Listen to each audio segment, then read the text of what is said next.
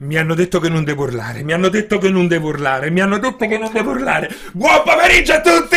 Benvenuti a questa seconda giornata di Gamescom. Benvenuti da me medesimo, dal mitico Greg e dalla nostra super super Giordana. Ciao. Come state? Bene, molto bene. bene. Io mi sento molto in, in pace, molto Veramente? in pace, molto felice. Beh, è un segno di premorte, lo sappiamo bene questa cosa È qui. probabile, è probabile. Stai lanciando questo augurio straordinario. Beh, spero anche che, sia in- che avvenga in diretta, perché ah, eh, beh, qualcuno... così dici, alziamo, alziamo. Sai non quanti- sprecatemi così. Eh, certo, Ma certo, sai quanti certo. cuoricini viola?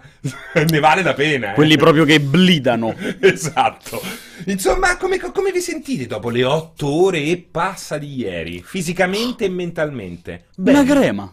Una crema. Ma è possibile una crema? Sì, vabbè, Veramente? oh, mazza, mica che pare che abbiamo, accusato, siamo stati eh. 16 ore in miniera. In tipo. miniera. Però con sta miniera, certo che la miniera è più faticosa, però poi è, la miniera non lavori con la testa, lavori col corpo, ti fanno male le braccia.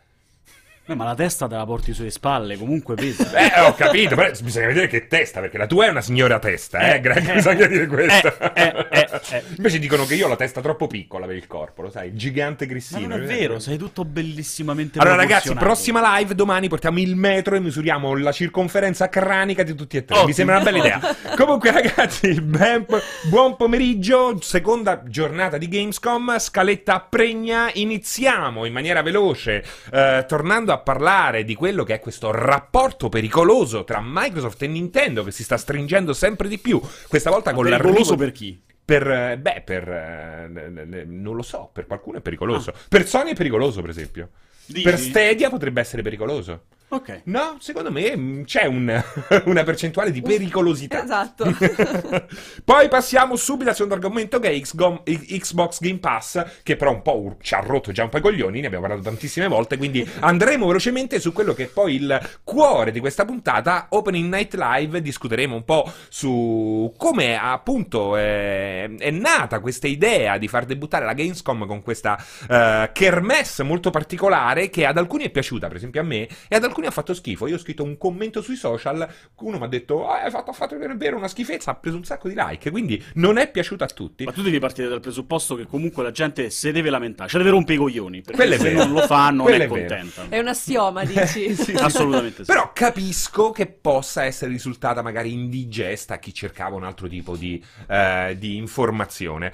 Eh, poi, naturalmente, così eh, finiremo per parlare inevitabilmente di Death Stranding. Abbiamo visto che c'è anche un indicatore per vedere quanto è piena la vescica del protagonista. Ebbene sì, Eh, in ml proprio. Esatto, tu quanto, quanto è piena la tua eh, in questo Non lo momento? so, in Eh, questo, in questo- percentuale, questo non in ml. so bene perché Veramente? Mi, sono, mi- mi- mi sono lavorato ben prima di iniziare. Giordana, come stai messa vescica? Avrei potuto fare la pipì Avresti prima potuto fare di iniziare meglio. la live. Io anche sto a un 30%, ma così mi tiene un po' sulle spine.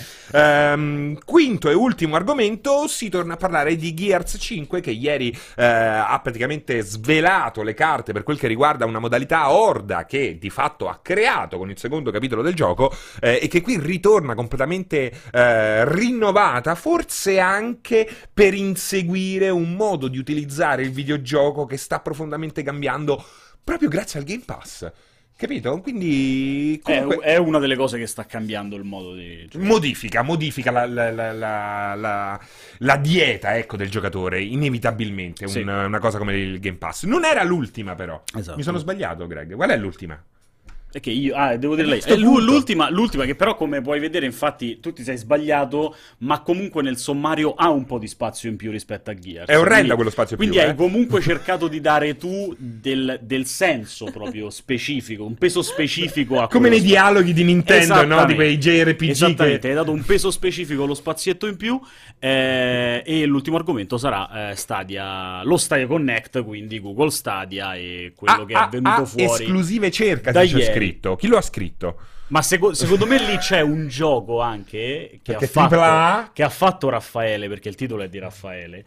Ah, ah, ah, esclusiva, esclusiva cercasi, ma Vuol dire- pensando ai AAA. Ma guarda, veramente Raffaele è... Eh, Perché Guarda, Raffaele, come tutte le persone col viso angelico, come spesso ripeto da quando sono qui alla Gamescom, alla fine sono quasi sempre satanisti. È un uomo di intelletto. È un uomo di intelletto. Un uomo di intelletto malvagio. Assolutamente. Malvagio. Malvagio. Anche Giordana nasconde un lato Non malvagio, ragazzi. Mm, sì, sì, sì, sì, sì, sì, sì, sì, assolutamente, io. assolutamente. Oltre a prediligere i pirati e i moschettieri, questo Ah. lo sappiamo, lo sappiamo, lo abbiamo Bene, già bene, sconosciuto ieri. bene. Insomma, iniziamo, Greg, iniziamo, Giordana. Vi lascio spazio, datemi, datemi qualche cosa, datemi dei brividi. Dei brividi con, il, con l'Indie Con World di ieri, c'è una esatto. roba... No, perché se no dicono parla troppo, urla troppo. eh, datemi dei brividi. Ma vorrei chiedere alla regia se prima abbiamo un servizio sui nostri... Esatto. Perfetto. Eh, ma io- Mandiamo prima il servizio.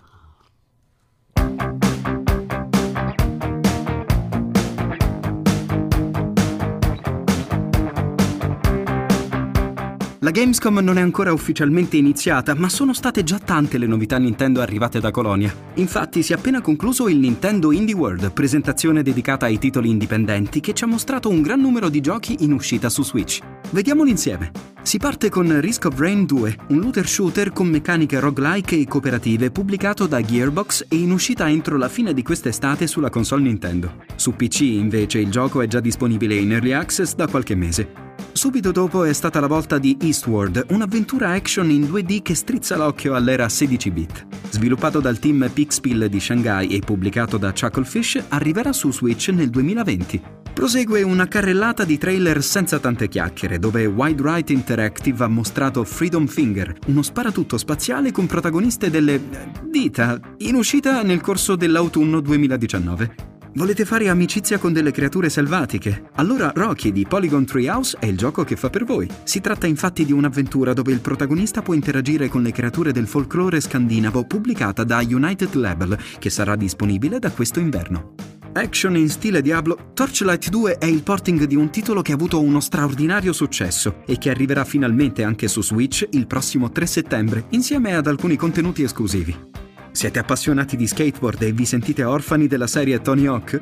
Allora tenete d'occhio Skater XL perché il titolo sviluppato da Easy Day Studios arriverà su Switch nel corso del 2020. Europa è invece il porting di un platform che gioca con la gravità, che arriverà su Switch in inverno. A proposito di porting, durante l'evento è stato confermato l'arrivo di Super Hot, il particolare sparatutto dove il tempo scorre solo quando si muove il giocatore, disponibile da oggi su Switch. Si passa a un'esclusiva temporale con Dungeon Defenders Awakened, il nuovo episodio della serie indie che mescola elementi RPG e meccaniche Tower Defense di recente finanziato tramite Kickstarter. Arriverà a febbraio 2020 e supporterà anche il multiplayer a 4 giocatori in split screen. E ancora il nuovo gioco di Shinen, gli stessi di Fast RMX. The Tourist è il gioco d'avventura con uno stile molto particolare dove l'esplorazione è ricca di puzzle ambientali e minigiochi, in uscita su Switch a novembre di quest'anno. Skullboy è invece un simpatico action RPG dove oltre a cambiare armi e armature si cambiano anche le parti del corpo. Uscirà su Switch il 3 dicembre 2019. Con Earth Knight si corre a perdifiato in un mondo dominato dai draghi all'interno di un running game psichedelico in uscita nel 2019. Si torna invece in tema di grandi classici con Hotline Miami Collection, la raccolta dei primi due capitoli della serie Devolver Digital già disponibile per Nintendo Switch. In chiusura c'è tempo anche per una lunga carrellata di titoli in arrivo nei prossimi mesi, da Blasphemous a Close to the Sun, passando per l'interessante Spiritfarer e Trine 4. A dare lustro alla presentazione ci pensa però la zampata finale, con l'arrivo di un'altra importante esclusiva Microsoft in uscita su Switch dopo Cuphead. Il Nintendo Indie World si è infatti concluso con l'annuncio di Ori and Blind Forest Definitive Edition, previsto sulla console Nintendo il prossimo 27 settembre. Questi erano tutti gli annunci del Nintendo Indie World. In attesa di vedere cos'altro avrà in serbo la Gamescom per noi, vi aspettiamo come sempre nei commenti per sapere se siete soddisfatti degli annunci arrivati per Switch.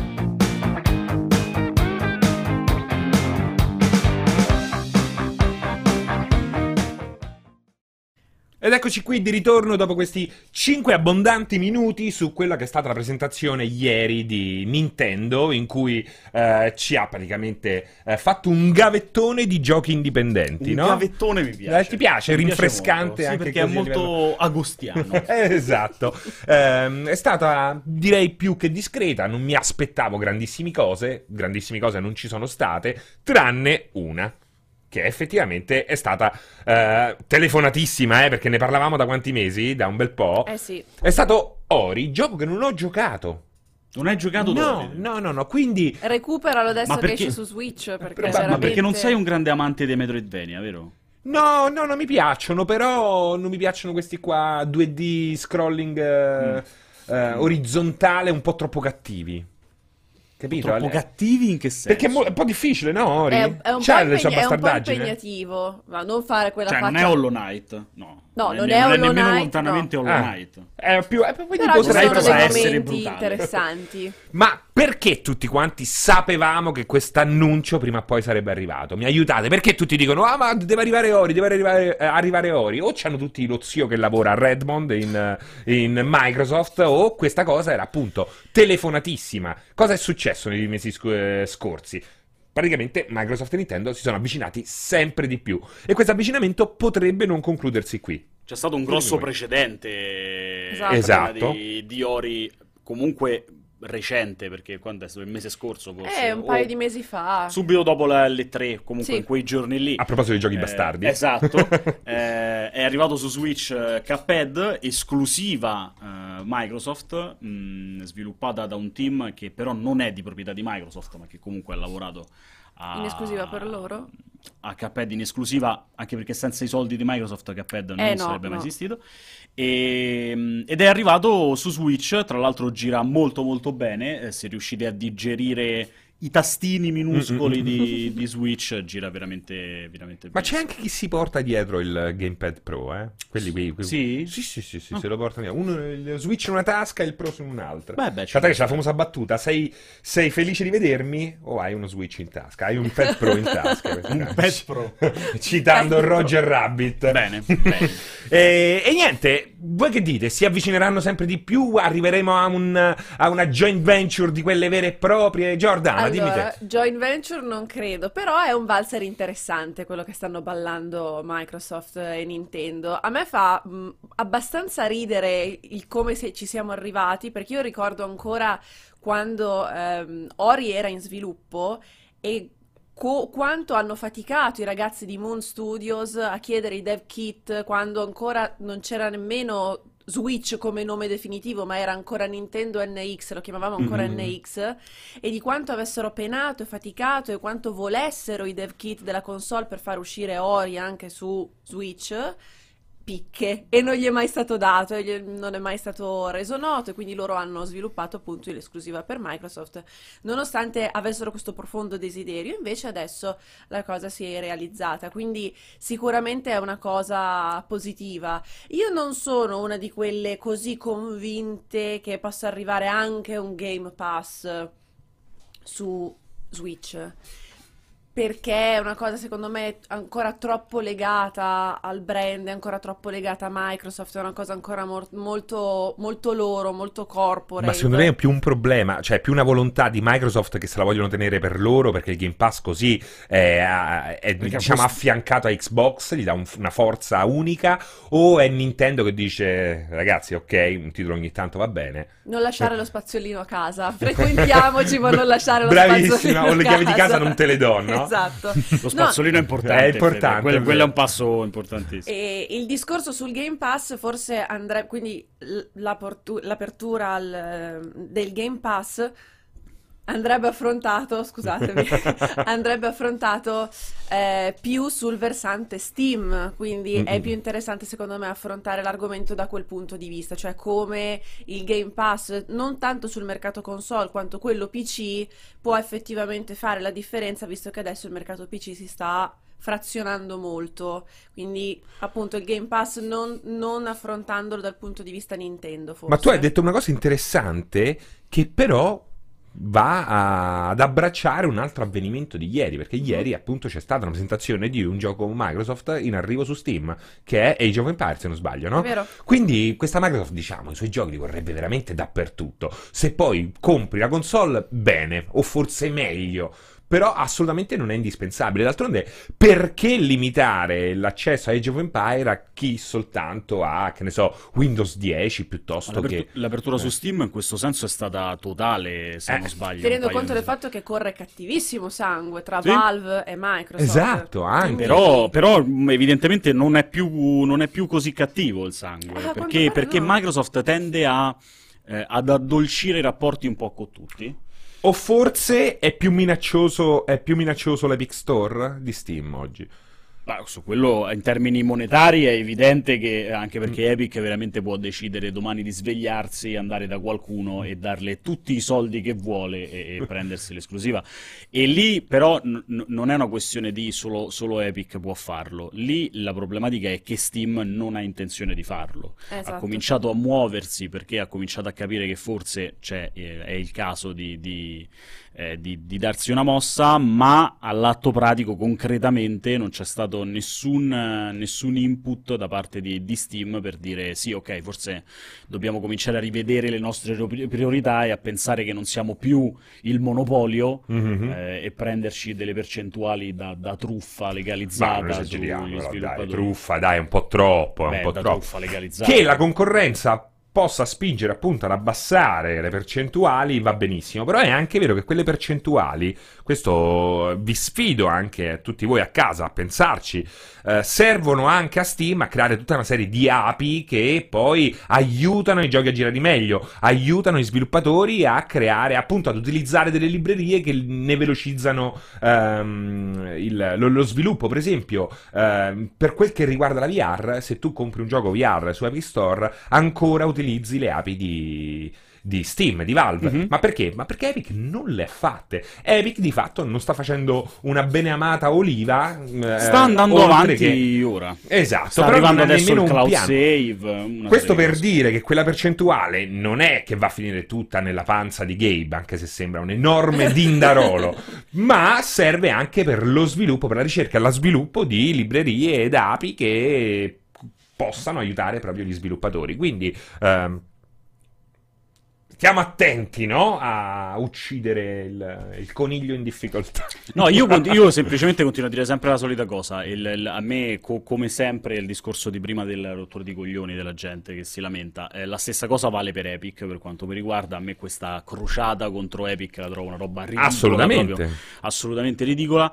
Ma non perché mi interessi qualcosa, non perché io prenda soldi da Epic, ehm, anche perché roba Epic, oltretutto non la gioco Fortnite, sto lontano come l'anticristo proprio.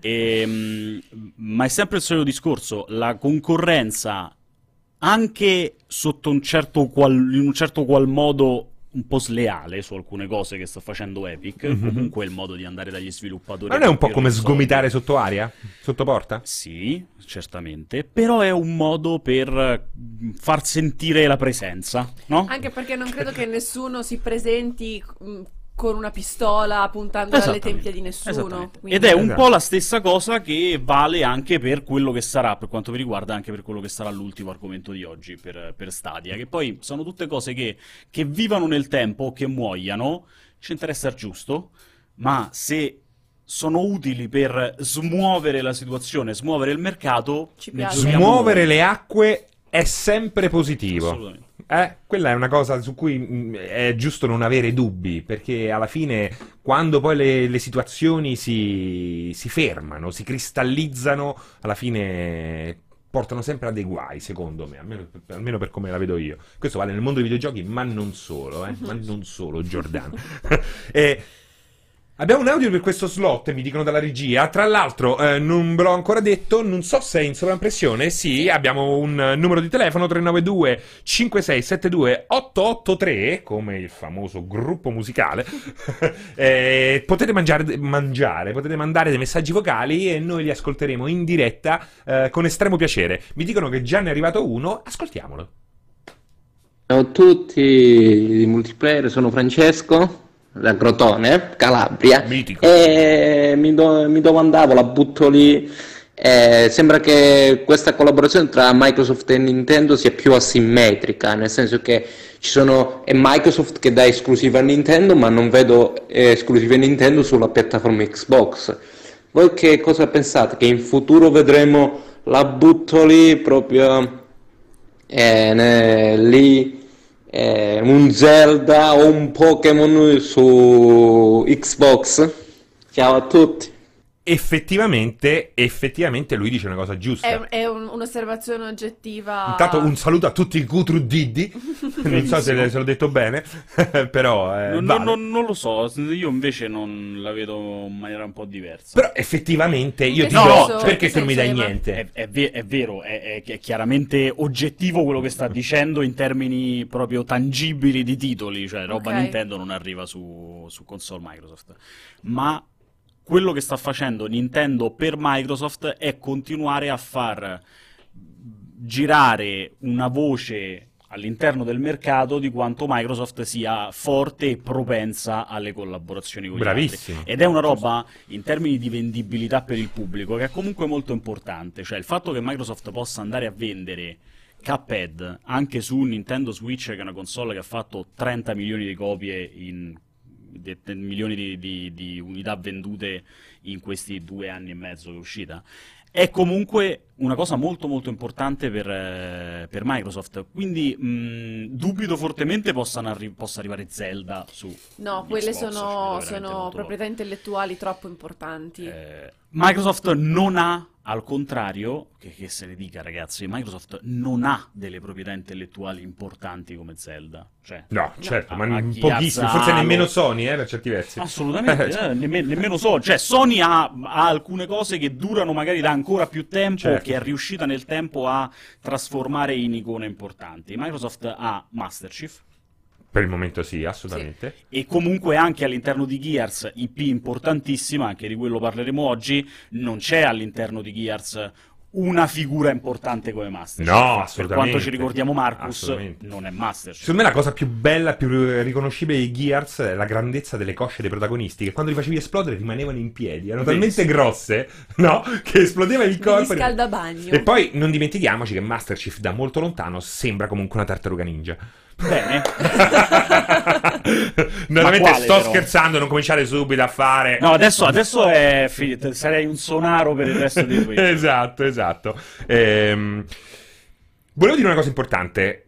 Per un attimo me la sono dimenticata, ma fortunatamente l'ho ricordata proprio in questo momento. Praticamente la notizia di oggi, Sean Layden di Sony ha appena detto che anche loro, in caso soprattutto di giochi multiplayer o che comunque necessitano, necessitano per funzionare al meglio di un, gra- un grosso numero di utenti, quindi di server pieni, parliamoci chiaro, eh, non è detto che non vadano oltre PlayStation. Questo vuol dire per Sony naturalmente parlare di PC, soprattutto. Però, per chi voleva barricare, non barricare, quello sarebbe stato meglio, ma barricare il eh, cross-platform, il multiplayer cross-platform, quindi una, una- una società comunque molto chiusa, no? Per, eh, nonostante le apparenze, da questo punto di vista, quindi molto protettiva per, sue, eh, per il suo hardware, è comunque un'uscita, soprattutto perché arriva in, in- in coda a quello che abbiamo visto e sentito ieri, un'uscita piuttosto importante. Non so se l'avete sentita, cosa ne pensate? Ma allora, eh, che Sony abbia sempre fatto un po' di resistenza al cross-platform e che forse f- finalmente abbia capito che non è una buona pubblicità, quella di continuare a resistere, è un bene. Anche perché, appunto, come diceva, com- come, di- come diceva prima Emanuele, ehm, una Microsoft che dà ne- a, a Nintendo proprie- i propri giochi, anche se poi non torna indietro, cioè non è un ricambio 1-1, ok? è comunque un'ottima pubblicità all'interno del mercato. Una Stadia che fa il Connect, quello del 6, ge- del 6 mm, giugno, facendo vedere Shadowkeep, eh, Destiny, parlando di cross-platform, dicendo che sarà tutto cross-platform, e poi mettere un asterisco piccolino piccolino con su scritto versione PlayStation 4 ancora in attesa di, napp- di approvazione, forse hanno capito che non è la strada giusta da percorrere, anche perché non è for the players tenere la propria utenza barricata dentro i propri server e, e non permettergli di giocare con tutti gli altri. Assolutamente. Fa un po' parte di quella eredità, eh, di quell'eredità orientale che ancora si sente un po' in molto Sony, no? esatto, molto Nonostante sta, si sta aprendo, è praticamente poco, eh. diventata tutta occidentale, però tra, tra le cose, ci Si sono delle cose po' assolutamente sciogliendo. buone Esatto. all'interno delle- dell'eredità orientale, eh, perché ancora, Non devono cose- È scordarsela stata, Esatto, è stata la ma- secondo me è stata la loro visione da macchina da guerra giapponese che è riuscita a portare PlayStation 4 a fare i numeri che ha fatto Sì, a rispetto, riprendersi da- rispetto da- a una- un'operazione di marketing molto meno efficace rispetto a quella di Xbox One. Beh, ma Sony eh, effettivamente ha dalla sua, cioè se Microsoft è molto occidentale come offerta software e fatica ogni volta che c'è un'esclusiva tipicamente Ha giapponese, faticato anche quando ci ha provato Esatto. prepotentemente. Eh, no? spendendone il Esatto. dio delle st- come si chiamava Il- Lost il- Odyssey, Lost Odyssey, Blue Blue Dragon, Dragon, e tutti quelli là ehm, Metal Wolf Chaos che è arrivato da assolutamente. poco. Eh, mentre Switch, Nintendo, scusate, è prettamente giapponese, Sony ha dalla sua questo quello di essere un Worldwide Studios, quello è il suo nome ed effettivamente è un nome perfetto perché ti dà Spider-Man, che è il sunto perfetto del tie-in ehm, Americano. americano, ma adatto a ogni palato. E quella è la forza incredibile di, di- di Spider-Man, che non sono riusciti a replicare con Days Gone, secondo me, e secondo me volevano fare quello. Eh, e invece dalle altre parti, no, naturalmente questo non te lo puoi permettere. Quindi eh, sono- è una posizione molto particolare. Il mercato sta cambiando. Io non vedo l'ora di scoprire come. Io non vedo l'ora di scoprire la filosofia dietro queste dannate nuove console. Perché è quello che mi preme di più. Perché i giochi li conosciamo. Conosci- più che altro quando non conosciamo i giochi, conosciamo gli studios che, che stanno lavorando a qualche cosa, ma. Il DNA farà, fa sicuramente emergere qualche cosa dei loro progetti futuri, no? Sai all'incirca. Sì. Eh, c'è qua ci sarà qualche sorpresa. Quello che manca ancora, sappiamo anche quali saranno le feature per certi versi, no? Quindi velocità nei caricamenti, ehm, ray tracing, speriamo che il frame rate non ne risenta, eh, però non sappiamo quella che è la filosofia alla base delle console, che è che appunto in passato era for the player, ha funzionato molto bene, soprattutto quando hanno rispettato il claim, non è successo sempre, ma la maggior parte delle volte sì, è stato Television, Television, Television, riprendendo Balmer che faceva developer, developer, developer, perché chi se lo ricorda sa a quale orrore mi riferisco, ehm, e quello non ha funzionato, ma poi fortunatamente hanno cambiato tutto, e poi abbiamo Nintendo che invece ha fatto questa...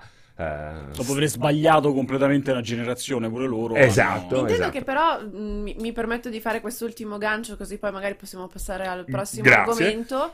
Eh, comunque anche Nintendo si sta eh, in qualche modo sciogliendo e aprendo perché ad esempio tra i titoli indipendenti che hanno presentato ieri, me l'ero segnato perché non mi ricordo come si chiama, Freedom Finger, ok? Mhm. Quello de- del dito medio. Se pensiamo, se pensiamo a un gioco come appunto Freedom Finger, ma a uno stesso Binding of Isaac Mhm. che arriva su Switch, che è una console comunque pensata per le famiglie, anche per l'utente più piccolo. Ormai Nintendo tutti erotomani perché è impossibile quello che è cambiato. Quanto è Quindi, cambiato la cosa? quindi, cioè, anche ognuno nel suo sta cercando di fare piccoli cambiamenti. Io non so se fo- sarebbe stato possibile vedere in passato dei giochi, appunto, dai contenuti maturi, Non diciamo negli ultimi così, 15 anni. Su su una console, su una console Nintendo. Quindi ognuno sta cercando il suo modo di sciogliersi un po'. Però E- tutti convergendo sullo stesso punto. Su un'unione. su un'unione, anche perché è, stata una dichiarazione di Phil Spencer di qualche settimana fa. Il fatto che, che Microsoft, che Xbox faccia bene non significa che eh, appunto la concorrenza debba essere svantaggiata. Cioè possiamo fare tutti bene, tutti insieme. Mm, mm, mm. Io ho parlato con persone di Sony che erano molto preoccupate per Nintendo all'epoca di Wii U. Perché per loro il fatto che Nintendo stesse andando così male era un problema. Capito? Perché avevano In termini bisogno di del concorrenza? In termini generali, poi è meglio non approfondire, ma in generale era un peso, era una preoccupazione. Mhm. Comunque, lasciamoci alle spalle questo primo blocco e lanciamo il secondo. E, e las- ma- e lasciamoci alle spalle questo blocco e lanciamo il secondo servizio che è sul Game Pass di Staccini, il cattivo.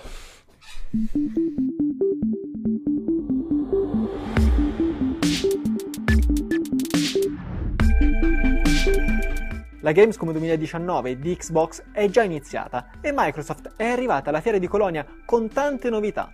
L'inside Xbox di questo caldo pomeriggio di lunedì 19 agosto infatti ci ha mostrato non solo il futuro di alcuni titoli importanti, ma anche quello immediato degli accessori e dei servizi dell'universo Xbox.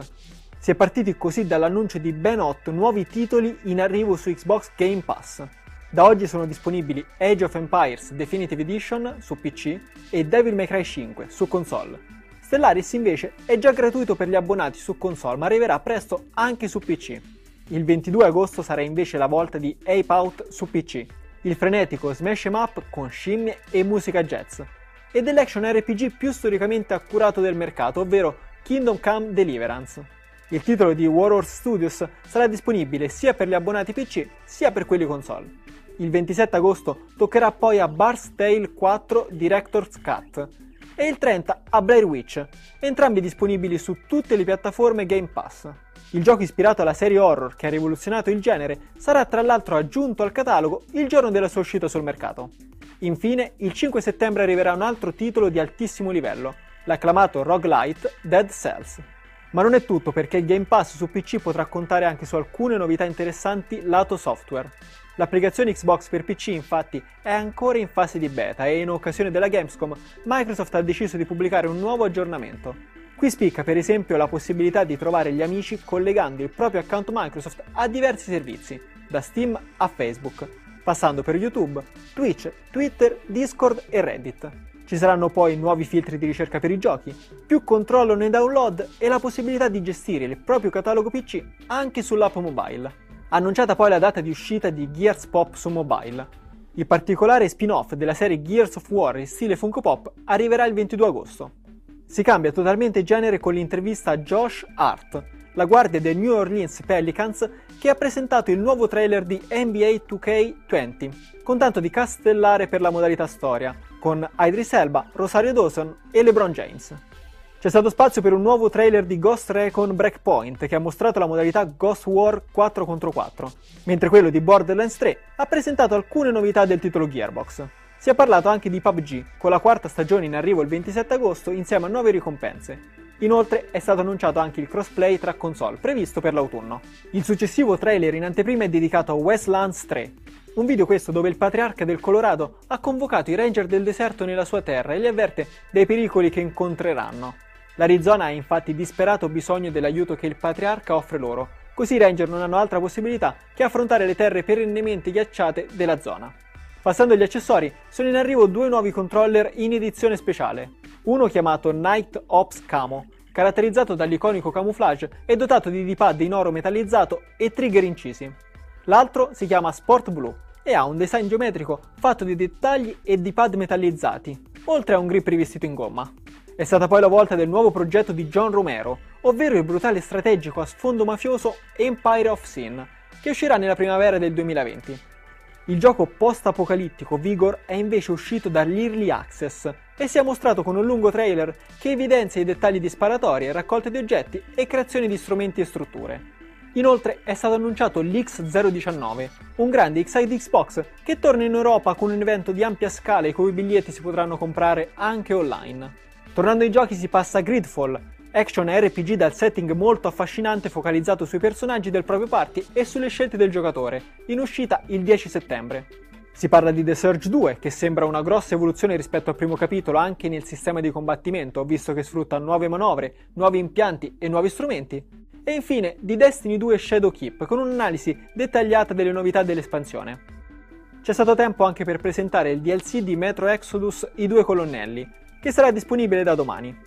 L'approfondimento più ricco si è però focalizzato su tre novità importanti per Gears 5. La nuova modalità Horda che aggiunge nuove possibilità di gameplay e l'abilità Ultimate, il pacchetto di personaggi dedicato ad Halo Reach che sarà incluso nella Ultimate Edition su Xbox One, Windows 10, Steam e ovviamente con Xbox Game Pass Ultimate, e l'estensione della collaborazione con AAPE per una linea di oggetti di gioco esclusivi e griffati. Viene inoltre confermata la disponibilità di Gears 5 per il preacquisto su Steam, visto che il titolo sarà lanciato in contemporanea su tutte le piattaforme il 10 settembre. La presentazione si è infine conclusa con l'annuncio di un nuovo Inside Xbox che verrà trasmesso il 24 settembre. Nell'attesa, noi vi aspettiamo come sempre nei commenti per sapere se siete rimasti soddisfatti o meno di questo evento Microsoft.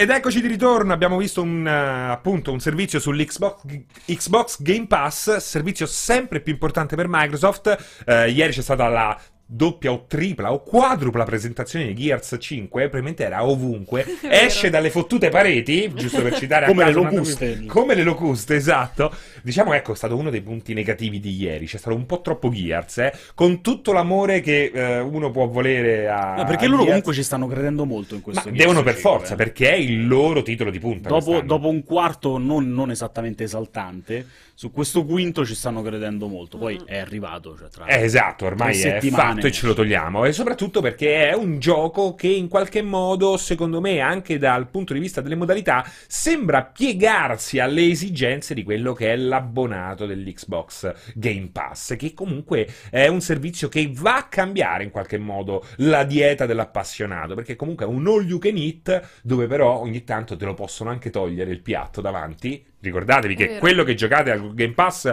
non vi appartiene e può essere tolto, esattamente come succede con Netflix. No, perché uno pensa. Non- no, È sempre lì, ce l'ho lì, Sì, pago non è- sempre lì. no- non è il Games with Gold o il PlayStation No, Plus. esatto. Perché anche Che quelli, li- però, li riscatti, abbonato. però Esatto. li riscatti. e- Esatto, perché spesso non- non- non- perché è scritto piccolo, piccolo, piccolo, piccolo, piccolo, no? Quindi- Chiaramente devi continuare ad essere abbonato, però nel momento in cui l'hai riscattato non c'è il rischio che te lo tolgano. Ecco, sul Game Pass invece ad Invece un te lo certo punto la togliere. roba Esatto. dalla libreria Però se sparire. dopo 20 ore di Monster Hunter che hanno messo lo scorso mese, metti lo tolgono il prossimo anno, il, eh, fra un mese, dopo 20 ore sei ancora eh, no, eh, contento di andare a caccia, magari te lo vai a comprare e, e Esatto. comunque l'hai pagato probabilmente ancora meno perché eh, sarà Hai in offerta. 20 ore, hai già, hai già Esatto. 20 ore fatte. Quindi Game Pass è sempre più interessante, ma ne abbiamo parlato veramente tanto tanto tanto, quindi direi di lasciare la parola ai nostri lettori perché so che c'è un messaggio, è arrivato un messaggio. Vediamo un po', eh. Ciao a tutti, allora, comunicazione. Ah, io lo conosco, eh. Super Hot per Nintendo Switch funziona col giroscopio e con il giroscopio è spettacolare. Best version in the world, signori. Ciao ciao. Allora, eh, che- ma è Pier Piero? Eh beh, eh beh. Io sono nuovo ancora, mi sento ancora nuovo, quindi non lo riconosco. del È tutto. assolutamente Ma voi l'avete mai incontrato dal vivo, Pier Piero? Mm, No, non credo. A meno che non, non si sia presentato sotto mentite spoglie. Esatto. non- Io voglio non incontrarlo credo. dal vivo. Lo conosco da poco, ma già sento la necessità di incontrarlo dal vivo. È vero. è vero. Nel frattempo, eh, sotto banco, Giordana ha passato quella che è un pillolone nero. Eh, molto pericoloso che lei utilizza per, per fraggare a bestia negli FPS. No, no, E oggi siamo- no, oggi no. Niente pillolone. Oggi Oggi, niente pillolone. Io lo vorrei provare in diretta. E ce l'ho di là. Secondo me non è il caso. Lo voglio provare. Portatemi un pillolone L'ultimo nero. giorno, l'ultimo Eh? giorno. Ma non è che mi fa casini con gli ormoni? No. Eh? Mi blocca il ciclo. diventi, non diventi è che mi basso, blocca il ciclo. diventi basso tutto insieme. L'ultimo giorno ti verrà somministrato il pillolone. In diretta, però. Esatto. Il primo, cioè all'inizio, così da casa possono vedere gli effetti. Esatto. Eh, sei sicura che non mi fa Comunque un è casino? rosa, non è nero. Veramente? Ma la confezione è nera che fa Ma paura. sono rosa. Veramente? Ma sì, ma perché ti attira di più, no? Veramente? Anche la Red Bull è rosa. Anche la Red Bull è rosa. Pensa, pensa. Ieri la bevevi. Ma come mai è rosa? È la so. taurina? La t- taurina. La- che poi nessuno Scusi, sa che signora cosa sia la taurina. No, non è vero. Sì, è c'era questa Placenta di toro. C'era, c'era la, la- Signori, la leggenda metropolitana Ma permettici andiamo di cazzeggiare due minuti, Giordana. Focus, focus. Allora, vogliamo passare al terzo argomento. Che ne dite? Che secondo me è il momento più caldo e interessante.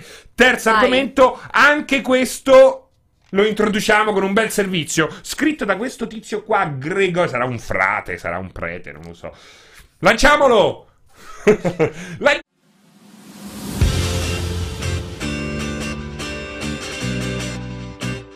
L'appeal generale di un evento come le 3 di Los Angeles è andato scemando con il tempo. A provare a raccogliere consensi ci prova quindi l'altra grande fiera mondiale, la più grande per ciò che concerne il pubblico pagante. Parliamo ovviamente della Gamescom di Colonia. Per farlo gli organizzatori dell'evento si sono affidati alla figura di maggior spicco in ambito comunicativo di tutto il settore, quel Jeff Keighley del quale si devono i The Games Awards, un vero e proprio mattatore del mondo dei videogiochi che può vantare anche una sincera amicizia con Hideo Kojima. Proprio il sodalizio con il maestro giapponese ci ha regalato 20 minuti finali dedicati a Death Stranding all'interno di un evento di due ore dal ritmo serratissimo. Si è iniziato di gran carriera con Gears 5, anch'esso annunciato con la sua presenza giorni fa, del quale abbiamo potuto ascoltare qualche parola in più dedicata a quella che sarà la campagna del titolo in uscita tra poche settimane. Si è poi passati a una carrellata di trailer in buona parte originali che hanno lasciato spazio anche a qualche annuncio importante. Tanti sequel più o meno attesi si sono rivelati al pubblico come Little Nightmares 2, Kerbal Space Program 2 e sempre restando in ambito spaziale Everspace 2. Non sono comunque mancate nuove proprietà intellettuali, tra cui il nuovo ambizioso strategico di Sega, Humankind, intenzionato a portarci a vivere tutta la storia dell'umanità. Si tratta di una produzione importante e costosa, in barba a tutti quelli, compresi altri sviluppatori, che abbandonano il genere perché impopolare. C'è stato modo di vedere di nuovo in azione l'interessantissimo Darksiders Genesis, così come la nuova fatica di Tequila Works, sviluppata in esclusiva per Google Stadia.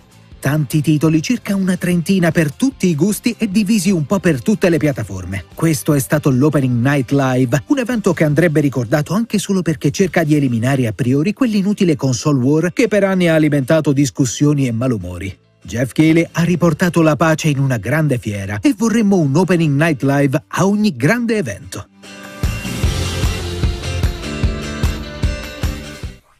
Insomma, Opening Night Live. A me piace pure il nome. È bello, bello, funziona proprio, sa un sacco di Jimmy Fallon.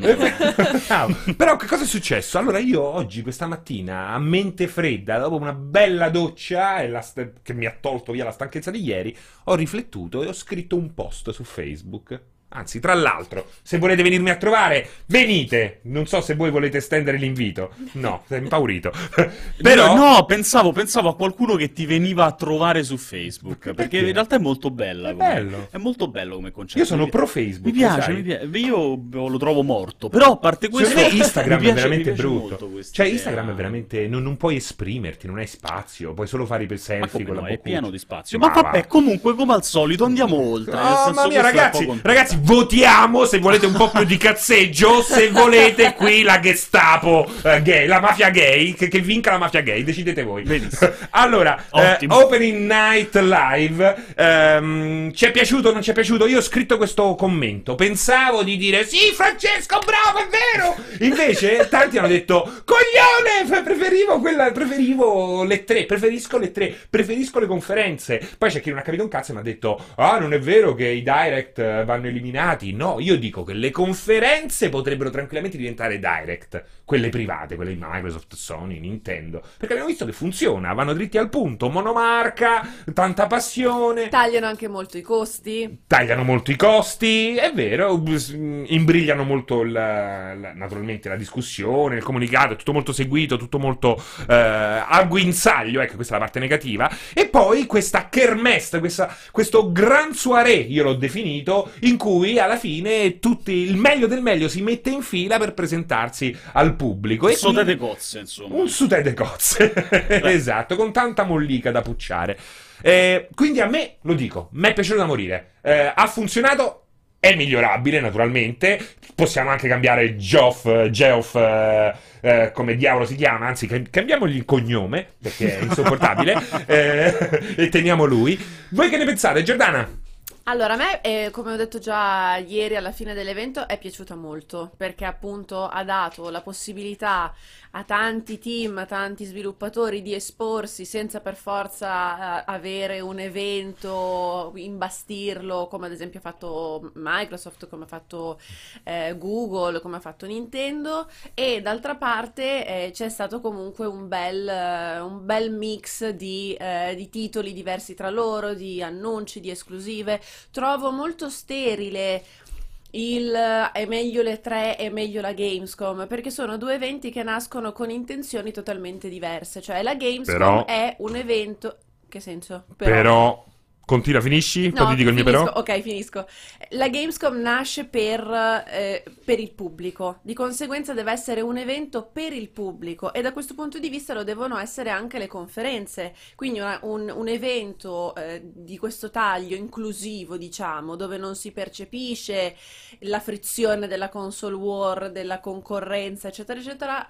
È corretto. Le 3 invece nasce con tutt'altri intenti, si è aperto il pubblico, ma non è un evento per il pubblico, quello è il momento in cui tutti i big dell'industria scendono sul campo e dicono io ho questo, io ti propongo questo.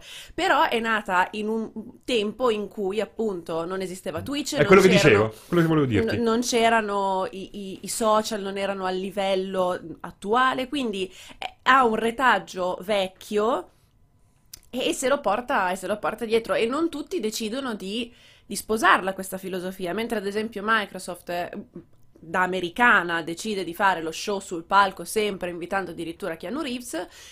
PlayStation quest'anno ha detto: No, a me non conviene. Cioè, pago dello spazio, del. Ma soprattutto non ho nulla da dire in questo momento. Non ho nulla da dire, pago spazio personale perché comunque immagino che al metro quadro costi, Costi, lo certo. show floor delle tre, di conseguenza sono due fiere con una filosofia totalmente diversa. Però l'hai detto tu stesso, le tre nasce oramai più di vent'anni fa, prima era, eh, aveva altre forme, era con ad Atlanta. l'obiettivo del- della concorrenza della competizione. Però non c'è più questa competizione. Il problema è che questa competizione si sta disinnescando. La competizione non c'è più e poi c'è il grosso problema a livello comunicativo che prima non c'era delle fughe di notizie continue, quindi comunque non ci arrivi nemmeno con, Con- la bomba da lanciare Esatto. perché magari te l'hanno E soprattutto, ecco, ma, eh, Sony fino a qualche anno fa, non negli ultimi anni, Microsoft quest'anno di fatto è per il 95% una conferenza a terze parti. Quindi alla fine, Esatto. ma che ne stai a dire? Ma perché se deve so- mettersi tutto sulle spalle Microsoft o Sony o chi per loro,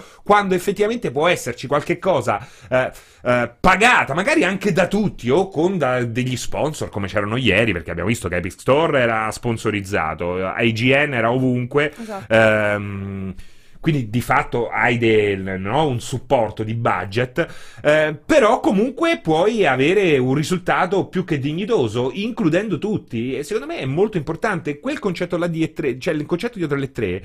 Io questa è una cosa su cui eh, batto molto. Eh, le, le conferenze nascono non per parlare al pubblico, quindi avevano un per utilizzo. parlare ai giornalisti, Esatto. per parlare alla stampa. Da qualche tempo, molto tempo ormai, parlano al pubblico da quando appunto viene fatto tutto in diretta, in streaming. E essenzialmente cosa è cambiato? È che non dicono un cazzo perché hanno il terrore che il pubblico, naturalmente, non capisca, tr- eh, eh, travisi o comunque utilizzi quello che è stato detto proprio contro chi lo ha Esatto. detto.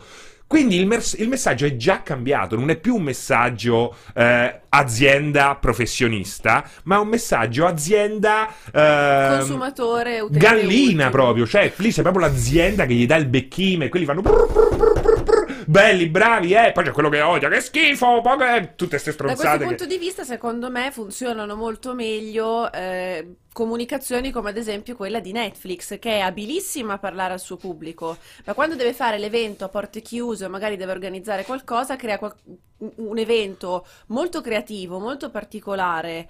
Eh, a me sono stati fatti racconti di, di- di eventi di press per la stampa molto particolari, eh, di... mm, Aiutami, ma come si chiamava quello che avevano fatto per Black Mirror della Social Table? Te lo ricordi qualche anno No. fa i ragazzi di Netflix?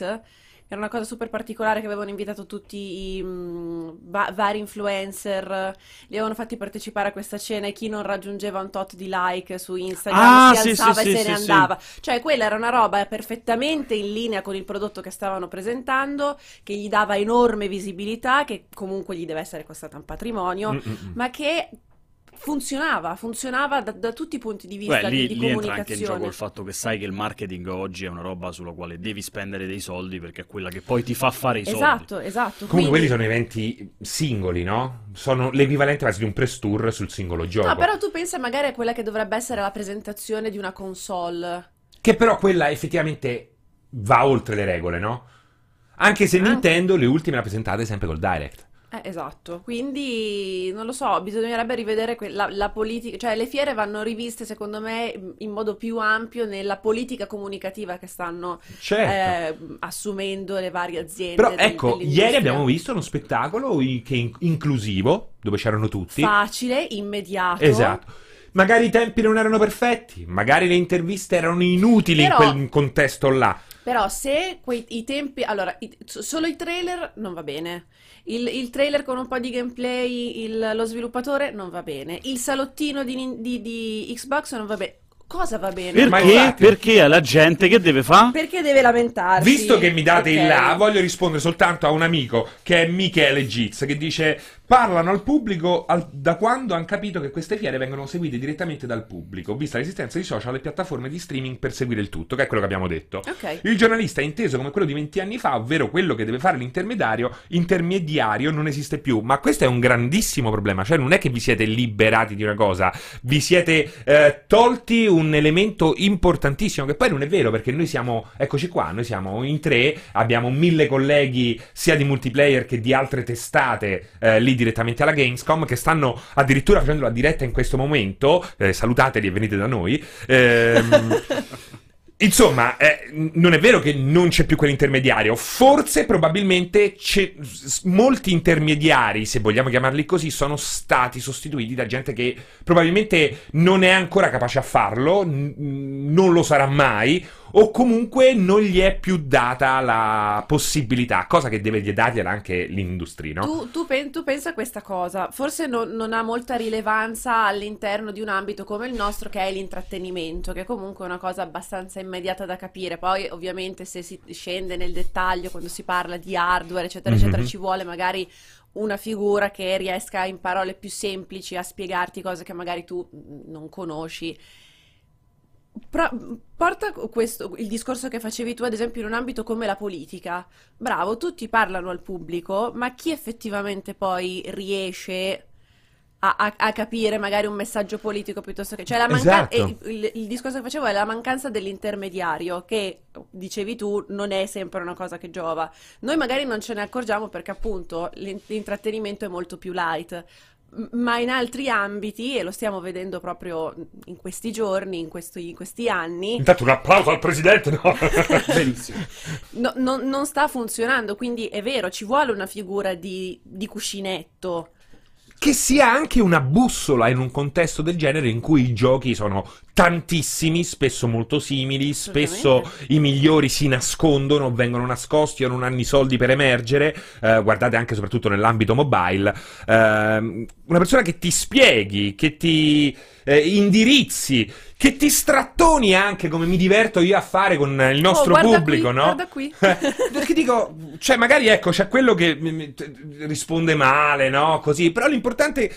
Anche con un bonario eh, vaffanculo, no? A volte eh, l'importante è che gli ci fai pensare un attimo, no? A mente fredda a quello che sta dicendo, a quello che potrebbe, a quello che si sta anche perdendo e all'opportunità anche di fare gruppo che stai gettando nel cesso. Poi alla fine eh, siamo videogiocatori, siamo tutti appassionati di un- del medesimo È quello che ci argomento. unisce alla fine. Esatto, però c'è chi effettivamente fa questa cosa qui eh, non da tanto tempo, perché non è che devi essere forza veterano, ma la fa costantemente durante tutto il giorno, che ha una preparazione che naturalmente non dovete avere, avere voi. Cioè, è quello che dicevo ieri, il È la grande pubblico... libertà del pubblico, secondo me. Esatto, il pubblico ha il diritto di dire le sue cazzate, ha il diritto di pensarla in modo sbagliato se esiste un modo sbagliato. Capito? Siamo noi naturalmente che obbligatoriamente per la professione, no? Non è che tu devi sapere tu te malattie venere se puoi andare a letto con una persona, no? Quello che ti voglio dire. No, no, devi avere quel minimo che ti basta per, Per proteggerti. Esatto. Esatto, Bravo, Esatto. perfetto, perfetto, è giusto così. Voi vi- noi vi insegniamo a mettere un preservativo videoludico. Un preservativo videoludico. Sul preservativo videoludico direi che abbiamo raggiunto l'apice di questa giornata. Potremmo anche chiudere qui. No, potremmo Ma- anche Eh, fare di meglio. Potremmo anche fare di meglio, eh, però durante questo opening night live, e quindi faremo di meglio, Cosa, come si è concluso? Eh, si è concluso con una mezz'ora importante, direi. Ah, una FedEx Simulator. Ma fa- quando dicono FedEx Simulator, parlano del, cioè, del corriere o del rapper? quello, quello però è Fedez. Lo so, ma quando lo dici, FedEx. Ah, dici sembra comunque la stessa cosa. Se- boh, speriamo del Corriere.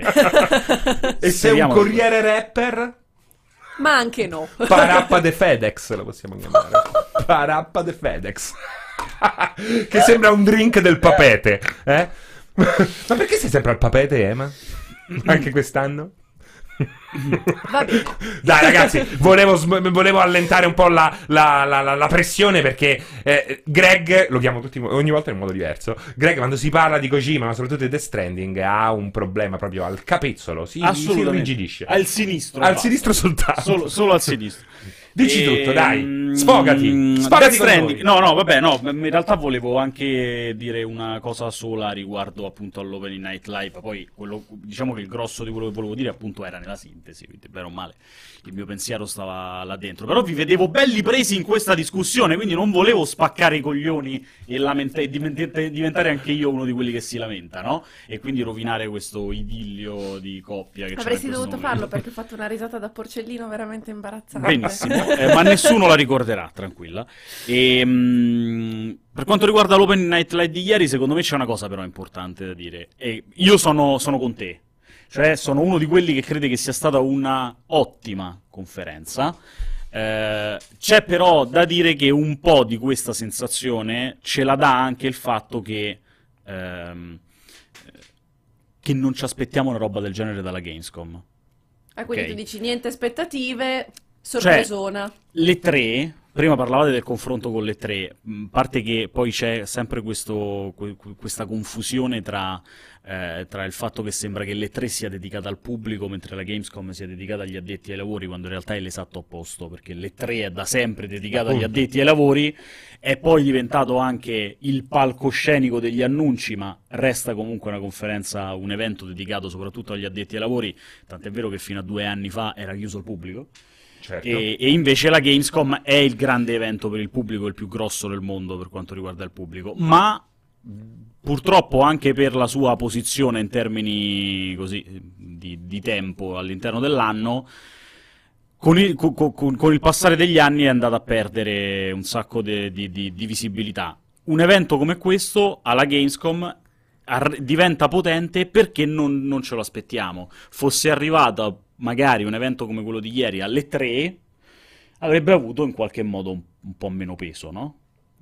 Detto ciò, resta quello che ho detto nella, nella sintesi e quello che avete detto pure voi. È comunque un grossissimo passo avanti. Magari continuassero a farlo nei prossimi anni e magari Jeff chili, chi- chili di troppo eh, Chiedi- vuoi perdere peso? Chiedimi Esatto. come. eh, continuasse a fare solo questo piuttosto che, parlando proprio di E3, il Colosseum fatto alle 3, Eh, che eh, insomma, magari alcuni panel erano interessanti, altri erano una caduta di, Di stile, di, di- noci, di- di, eh, di noci. una caduta di noci. Eh, quindi ben vengano questi, questi eventi qua, ben, vengano, ben venga la, la morte della console war in queste cose, perché qui c'è un po' la morte della Che poi non console vuol dire eliminare i direct, quello che dicevo, no? Che tu alla fine ti fai i tuoi direct, poi ecco, gran serata conclusiva tutti insieme d'amore e d'accordo. Quella là è secondo me una cosa importante. Ma questo finale con Death Stranding, sei stato soddisfatto? Cosa ne pensi? Sono stato molto soddisfatto e anche lì, tra l'altro, poi abbiamo il... Aspetta però, perché tu sei talmente soddisfatto che hai, hai comunque allestito un pezzo, un, Esatto, un, esatto, eh, esatto. un, eh, No, Un trovate servizio. un intanto, servizio introduttivo trovate intanto sul sito un'anteprima scritta da Luca.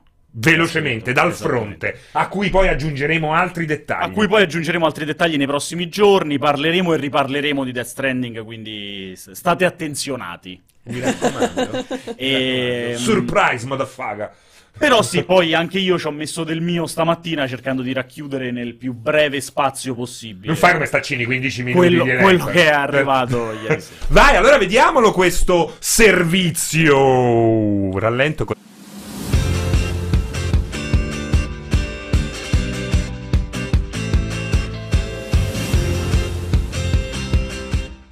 L'annunciata presenza di Hideo Kojima e di Death Stranding sul palco dell'Opening Night Live ha rappresentato per tanti l'occasione per rivalutare l'attesa di un evento come la Gamescom. A chiusura di una lunga maratona di due ore, i 20 minuti del regista giapponese sul palco sono stati divisi tra presentazioni di elementi di gioco e attimi di puro gameplay, senza tralasciare anche qualche Kojimata.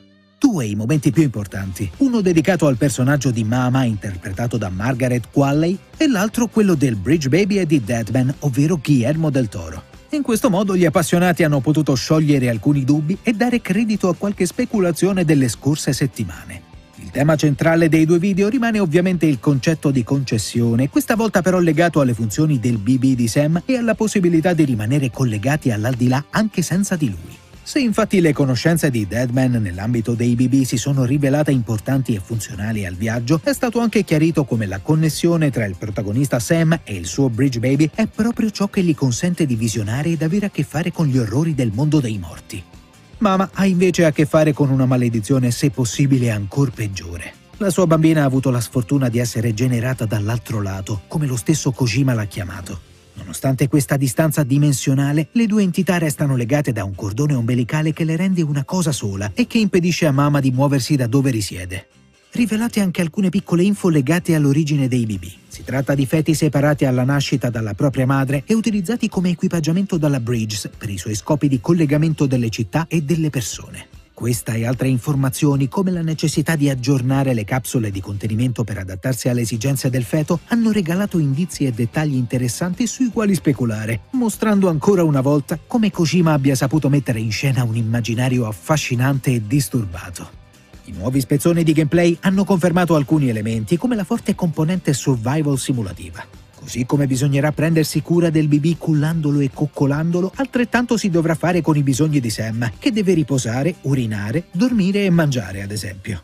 La breve sezione di giocato ha dato anche modo di confermare la possibilità di muoversi liberamente all'interno di un mondo che appare sempre più bello e rifinito ad ogni nuova presentazione e che ha generato anche un paio di momenti di eccitazione alla vista dello stesso Jeff Keighley presente come cameo. Si sono visti inoltre alcuni dettagli come l'utilizzo dello scanner per esaminare i luoghi e scoprire chi o cosa si potrebbe nascondere nelle vicinanze o l'apertura di alcuni menu con diverse informazioni al loro interno. Tra i diversi pannelli si possono notare le statistiche di vita, stamina e felicità di BB e di Sam, oltre che alla condizione del suo equipaggiamento.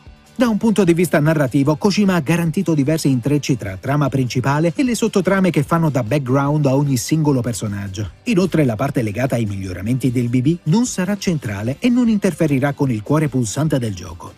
Rivelato anche il funzionamento del cosiddetto Chiral Network, ovvero l'insieme delle connessioni che il giocatore deve creare. Non solo sarà importante per tutti i giocatori del mondo, ma avrà anche un ruolo attivo nella manutenzione e nell'aggiornamento del BB stesso. Una versione estesa di quanto visto all'Opening Night Live verrà mostrata nel corso del prossimo Tokyo Game Show che si terrà dal 12 al 15 settembre. Death Stranding arriverà invece su PlayStation 4 l'8 novembre 2019.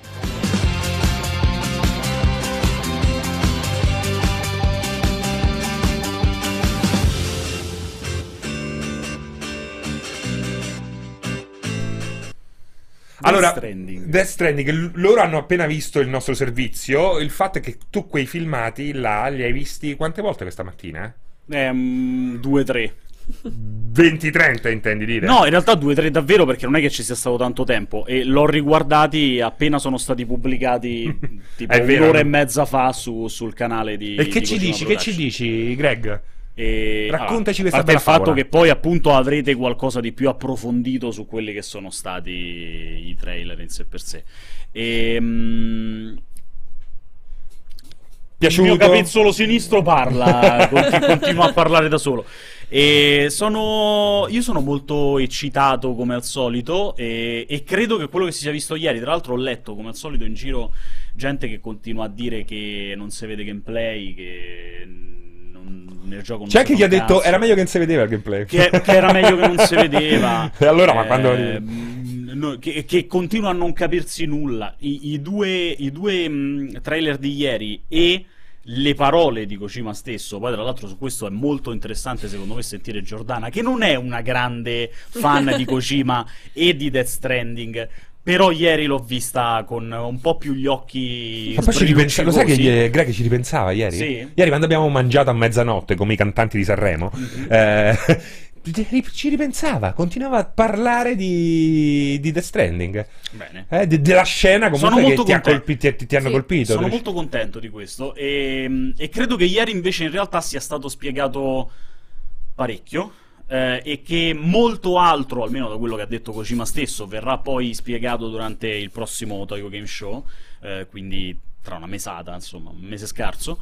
Eh, e, mh, si sono viste delle cose molto molto interessanti. Tra l'altro, se ci si diverte a spulciare qua e là appunto i, i vari trailer e la parte soprattutto quei sei, quei sei minuti di, di gameplay eh, si riescono a carpire anche un po' di cosine in termini di interfaccia, grafiche e quant'altro. Ci sono delle cose secondo me Anche ascoltando molto attentamente i dialoghi, che Ascoltando, spesso... ascoltando più attentamente i dialoghi, aggiungendo quei sottotitoli che ieri non c'erano. Ma esatto, non ricordatevi che i video pubblicati adesso dalla Kojima Production su YouTube hanno anche i sottotitoli e questo in inglese persone. Sono naturalmente. generati automaticamente. Ah, sono quelli di. YouTube, esatto. Però comunque non sono male. Soprattutto per chi magari non mastica per niente l'inglese, e sappiamo essere la maggior parte delle persone, ai noi, eh, che magari ecco, si lamentano di mancanza di dettagli quando poi molti dettagli ecco, vengono comunicati dai personaggi che eh, interagiscono tra di loro. Sono niente. state delle spiegazioni molto fighe, insomma, legate a- al funzionamento. Funzionamento pare brutto, ma mh, e poi quello è al funzionamento de- dei, raga- dei bambini, Mm, mm, mm. a, a come, a come funziona lo scambio, al perché il protagonista riesce a interfacciarsi, vedere e eventualmente combattere anche le, le BT, cioè i mostri neri. Senti, ma che dici? Ma ce lo facciamo domani un bel video, glielo spariamo su YouTube ai ragazzi? Lo faremo. Mamma mia, domani mattina, eh, belli carichi. Lo faremo. Tarda mattinata però, perché io voglio beh, per un po' ca- con calma, eh. Certo. non esageriamo, Calma, ragazzi, sì. va bene l'informazione, ma con calma. E mi, hanno- mi dicono che c'è un audio, però non mi hanno detto niente, ho detto che è una sorpresa. Mm. Vorrei ascoltarlo insieme a voi, se dalla regia lo fanno partire. Ciao ragazzi, volevo solo dire una cosa. Hashtag con sereno, son sereno. Vedi? Vedi? Perché si sentono al sicuro. Si sentono al sicuro. O al sicuro. Al si- al sicuro. Poi so io, eh. Poi so io. Ah no? Ma poi oggi sono... Poi scusate, ragazzi, oggi sono. Intanto ho messo il, il ventilatore, ventilatore. perché il condizionatore non basta. Ieri ho visto la differita. A un certo punto avevo un colore allucinante. Sembrava un vestito della Viola. regina. Esatto. Mancava solo la manina finta che faceva così. Ehm, quindi sì, è vero, devo raddrizzare il microfono. È vero, non devo urlare. Però per la miseria, chiudete queste porte così si ri- rinfresca un po'. Eh beh, Eh. eh, certo, mi sembra. Ehm, e niente, eh, proseguiamo, proseguiamo. Mi dicono che in Germania, là dove lo spread è sempre turgido, là dove il, caz- il calzettone bianco cammina da sé, per così pellegrinando tra le vie di un centro bombardato a più riprese durante la seconda guerra mondiale, ci sia il nostro Umberto Moioli. Eh, È vero? Pronto? Umberto, mi senti? Sì, malissimo. Purtroppo sono appena uscito dall'appuntamento non ho con me le cuffiette. Spero si riesca a sentire comunque. Noi ti sentiamo molto bene, io cerco di scandire bene le parole. Ok, mi Va senti? bene. Ma, ma, ma sei stato poco bene? No. ho avuto una giornata molto complessa perché arrivo da un volo lunghissimo e sono abbastanza stanco. Ah, perché tu vai alla- sei arrivato alla Gamescom direttamente da un posto incredibile. Direttamente dall'altra parte dell'oceano. Dall'altra parte del mondo è stata, è stata una giornata non semplicissima. Guarda, Infatti, sì. non vedo l'ora di andare a dormire. e allora dai, sbrighiamoci. Da dove stai uscendo? Non è l'ospedale, no, fortunatamente. Sono appena stato all'appuntamento per provare Google Stadia. Eh, qua Google ha portato, ha portato di fatto la piattaforma alla Gamescom. È presente uno stand che permetterà al pubblico di. Scusate, ma un attimo che c'è un po' di casino. Che permetterà al pubblico di provarla nei prossimi giorni. Noi oggi abbiamo avuto l'appuntamento, abbiamo provato Doom, Doom Eternal, che è la prima volta che si giocava, almeno che noi avevamo la possibilità di provarlo su Stadia, e poi Mortal Kombat, che anche quello non- noi non abbiamo provato, non mi ricordo di averlo visto altrove, e abbiamo potuto provare il controller, insomma, diciamo una prova mh, molto interessante perché appunto abbiamo potuto rimettere mani sul prodotto. Era una prova un po' standard perché erano presenti due rappresentanti di Google che però erano tutte e due due PR internazionali che venivano dall'America, quindi non è che c'era un ingegnere o qualcuno che lavora direttamente sullo sviluppo del prodotto. Eh, però sono stati molto gentili, abbiamo potuto testarlo. Diciamo che non so se mh, parlo un po' dell'esperienza, poi mi fate delle domande se le avete. Sì, sì, vai, Eh, vai, vai. No, perché, eh, scusami Umberto, il primi, i primi hands-on inglesi hanno avuto parecchi problemi tecnici, quindi siamo molto curiosi di- de- delle tue parole. Vai. Allora, sì, eh, diciamo che allora, l'abbiamo provato che girava su un Chromebook a cui era attaccato un televisore e poi l'abbiamo provato su un Pixel 3. Quindi questo- questo erano- questi erano i due setup, quindi un Chromebook e un Pixel 3. Eh, in tutti e due i casi era eh, connesso tramite cavo di rete, eh, tramite uno switch cavo di rete, quindi comunque diciamo una connessione molto importante. Eh, connessione dedicata, in questo caso non dava, non dava problemi, anch'io avevo letto problemi che avevano, avuti, che avevano avuto i colleghi della stampa inglese, eh, io non, non, li ho riscontrati, nel senso che sia Doom che Mortal Kombat giravano in maniera fluida. Eh, ancora, purtroppo si tratta di prove molto molto controllate, chiaramente Google eh, come chiunque altro quando ti deve mostrare il prodotto te lo mostra in modo che, che funzioni, il che non vuol dire che non funzioni quando poi lo provi da solo, ma che, che, è difficile farsi un'idea, un'idea precisa. Eh, devo dire che sia Doom che Mortal Kombat sono comunque due giochi che sono due banchi di prova importanti, perché Doom è uno sparatutto che richiede una fluidità perfetta e Mortal Kombat, come tutti i picchiaduro, deve necessariamente avere pochissimo input lag. Eh, non ho riscontrato problemi, i due giochi giravano molto fluidamente, ho provato Mortal Kombat e Doom tutti e due sullo schermo, quindi connessi al Chromebook, e ho provato solo Mortal Kombat connesso al Pixel 3. Mm-hmm. Eh, non ho avuto problemi. Ripeto, eh, direi che dal punto di vista della, della fluidità, della, dell'eventuale lag, insomma, di quei problemi bisogna, bisogna aspettare magari una prova un pochino più, più provante. Eh, però, però, quello che ho provato funzionava. Ho provato anche il controller. Ecco, il controller eh, non, non, è che sembra bellissimo così, è da vedere, però da, da usare. Allora, esteticamente, nì, nel senso che è un controller abbastanza anonimo, se non per il fatto che appunto è quello di Stadia. Da usare mh, mm, anche. Secondo me lì, lì, diciamo che cioè, il problema dei controller è che praticamente tutti quelli che sono entrati nel mondo dei videogiochi almeno negli ultimi 15-20 anni ci hanno dimostrato che fare un buon controller al primo tentativo non è, non non è affatto facile. No, non è affatto facile. Allora, un controller molto leggero, eh, che secondo me è una scelta buona, perché se uno pensa di doverlo usare anche con il telefono, magari da infilare nello zaino, portarselo in giro e tirarlo fuori, appunto per giocare, per collegarlo poi al telefono, ha assolutamente senso. Ma non rischia di eh. essere troppo leggero? È, mo- è, molto leggerino, sì, è un controller leggero, non, ha, non, è un controller fatto male, cioè non è, senza voler essere razzista, una cinesata, nel senso che non si piega, non, non dà l'idea di essere una roba che si spezza in mano. Però, ad esempio, i dorsali hanno un buon click, un buon feedback, i grilletti un po' meno, i grilletti hanno una corsa forse troppo leggera, la croce direzionale comunque è quella, diciamo, a quattro direzioni, quella un po' incassata, e tipo quella della, del NES per intenderci, e è un po' vecchio stile, non è, mm-hmm. non è, la croce direzionale con la quale giocherete i vostri picchiaduro preferiti. Invece gli analogici funzionano molto bene, gli analogici sono, sono perfetti. La vibrazione invece? Lei, scusami? La, vibraz- la vibrazione? La vibrazione era disattivata, non c'era vibrazione in questa della versione che ho provato. Ah, okay. Però, però, stato, però comunque i controller erano, c'erano soltanto due controller su tre c'era quello bianco, quello verdolino bianco e non c'era quello nero. Eh, ed erano ancora, mi hanno detto, delle versioni in lavorazione.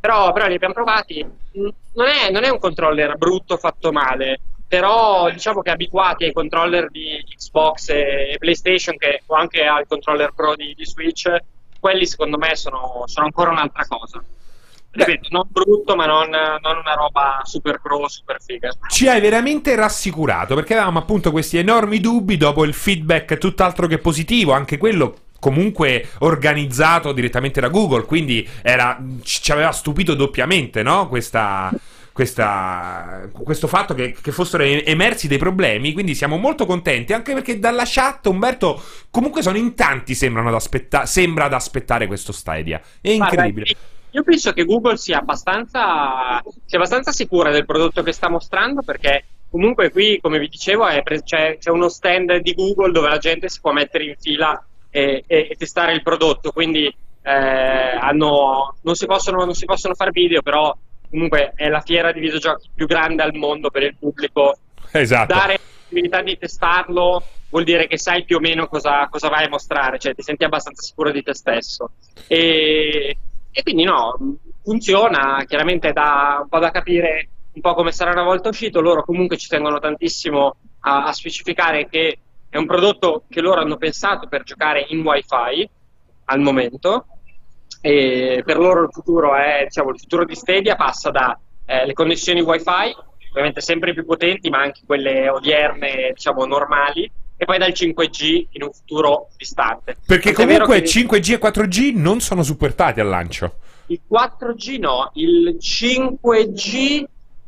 Allora, il 5G mi fai una bella domanda, nel senso che il 5G, Stadia è pensata per il 5G, non so esattamente se verrà supportato, sarà sbloccato al lancio. Loro comunque mh, parlano chiaramente, che, cioè loro dicono chiaramente che per loro il 5G è eh, ancora una tecnologia che intanto ha pochissima, e quello è Sì, esatto, è ancora...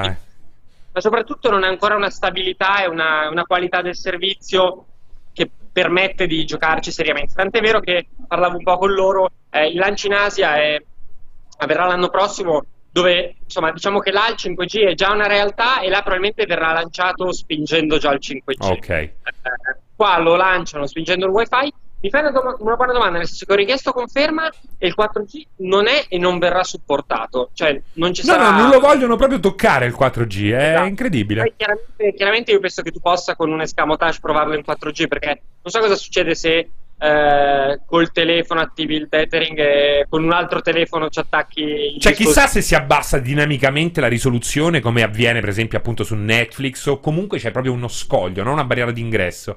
Allora, di Chissà. sicuro si sta bassa, nel senso che eh, io comunque quando l'ho, quando l'ho testato alla GDC che c'era la possibilità di impostare non soltanto la qualità, mi è caduta la Coca-Cola zero. No, questa poi l'avevo ancora aperta, questa esplode, sentirete il botto quando... quando- Eh, diciamo che quando l'avevo potuto provare alla GDC c'era la possibilità di giocare con diversi parametri, tra cui sia la qualità della connessione, sia ad esempio per simulare il, il wifi la quantità di pacchetti che si andavano Ah, è vero, sì, c'era questa possibilità, non ricordo. scalava poi a scalare dinamicamente. Eh, come l'ho provato io, non scalava perché evidentemente erano attaccati a una connessione che era rock solid e non, non dava alcun tipo di problema. Sì, penso che scalerà. Ti ripeto, è- chiaramente è un prodotto ancora pensato per essere giocato a casa o comunque dove hai un wifi bello stabile che gli garantisce di dare all'utente un servizio sensato. Ma è- secondo me è una scelta, è una scelta corretta perché eh, se lo lanci con la possibilità di provarlo sul 4G o comunque con altre modalità che sai che non sono stabili, poi è praticamente impossibile andare a spiegare Certo. perché non funziona come, cioè, eh, diventerebbe automaticamente colpa di, di Stadia che non funziona bene. E non, sa- Eh, e non è il caso, non è giusto. eh, quindi, quindi comunque andare più sul sicuro. Poi chiaramente eh, questo viene lanciato a novembre in questi 13 paesi. Non mi ricordo, se 13 paesi in totale o 13 paesi europei. Comunque diciamo, avrà No, questo... no, 13, 13 in totale, 13 o 14 in totale. Quindi diciamo avrà questo lancio nelle- nei mercati principali, a parte quelli asiatici. Però è veramente un primo passettino di un progetto che, che è potenzialmente infinito. Cioè non, non esisterà uno Stadia 2, non esisterà uno Stadia 3. Ah no, certo, certo.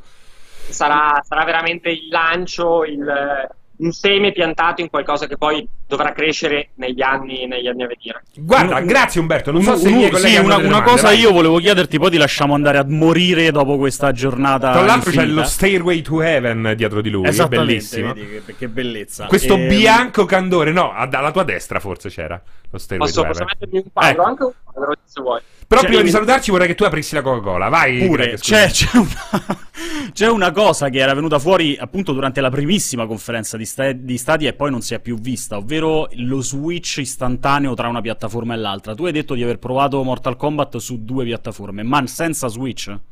Senza switch. Ok, perfetto. Erano semplicemente due account. Non, non si è parlato praticamente, non, non rispondevano a domande legate ai servizi, ai progetti, alle, alle partnership. Era semplicemente Una, pro- una una pro- prova brutale del... era la prova del prodotto disponibile alla Gamescom senza doversi fare 75 ore di quota. Perfetto, grazie Umberto. Grazie a voi, buon lavoro. Ciao, vatti a riposare. Ciao. Ciao ciao.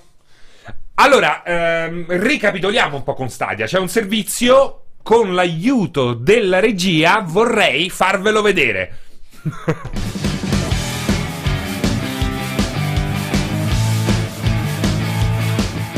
Lunedì 19 agosto è stata una giornata ricca di appuntamenti e tra questi va sicuramente menzionato lo Stadia Connect. In poco più di 40 minuti Google ha mostrato con quali titoli ha ampliato la sua libreria.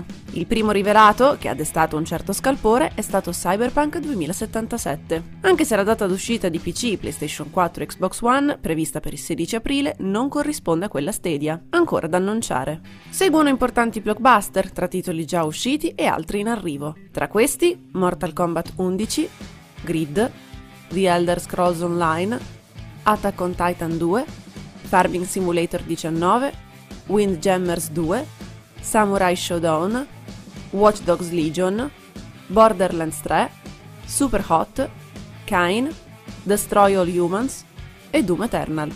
Resta un ultimo gioco, Orcs Must Die 3, che rispetto a tutti gli altri appena elencati sarà un'esclusiva Stadia.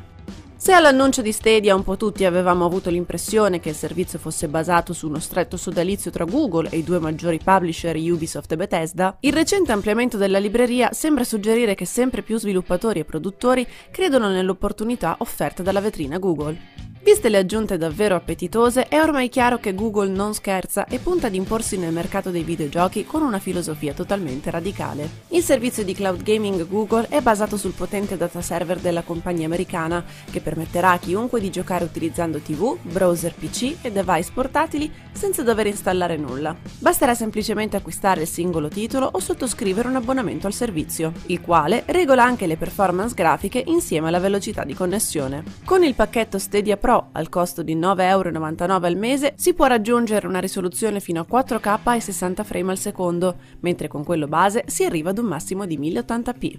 Google Stadia arriverà in Italia a novembre per coloro che preordineranno il Founders Pack, comprensivo di 3 mesi di abbonamento Pro, un dispositivo Chromecast Ultra e un pad in edizione limitata.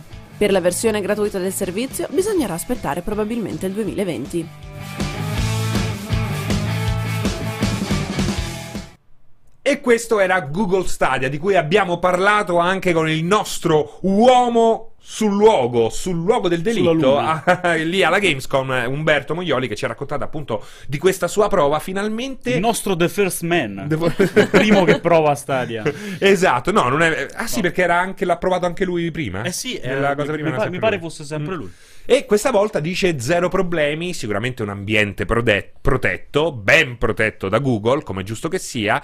Um, novità interessanti per quel che riguarda possibili, eh, i possibili supporti a connessioni future, come il 5G, che per il momento mi pare che in Italia sia solo in prova a Torino. A Napoli, roba... se non sbaglio. Napoli e Torino, sì, no, sì, sì. a Torino, sì, sì, sì. In due o tre città in Italia. Esatto, per poi... E in zone limitatissime. Eh. Esatto, eh. esatto, perché credo che cambi anche, lo sai, il ripetitore del 5G. Cioè, la ri- credo cambi tutto. Credo cioè, che beh, ce ne debbano essere un'altra... di più, più bassi eh, sarà completamente diversa. devono, devono fare più male, possibilmente. Deve fare più male possibile, eh certo, tu certo, dici. Certo. esatto, esatto.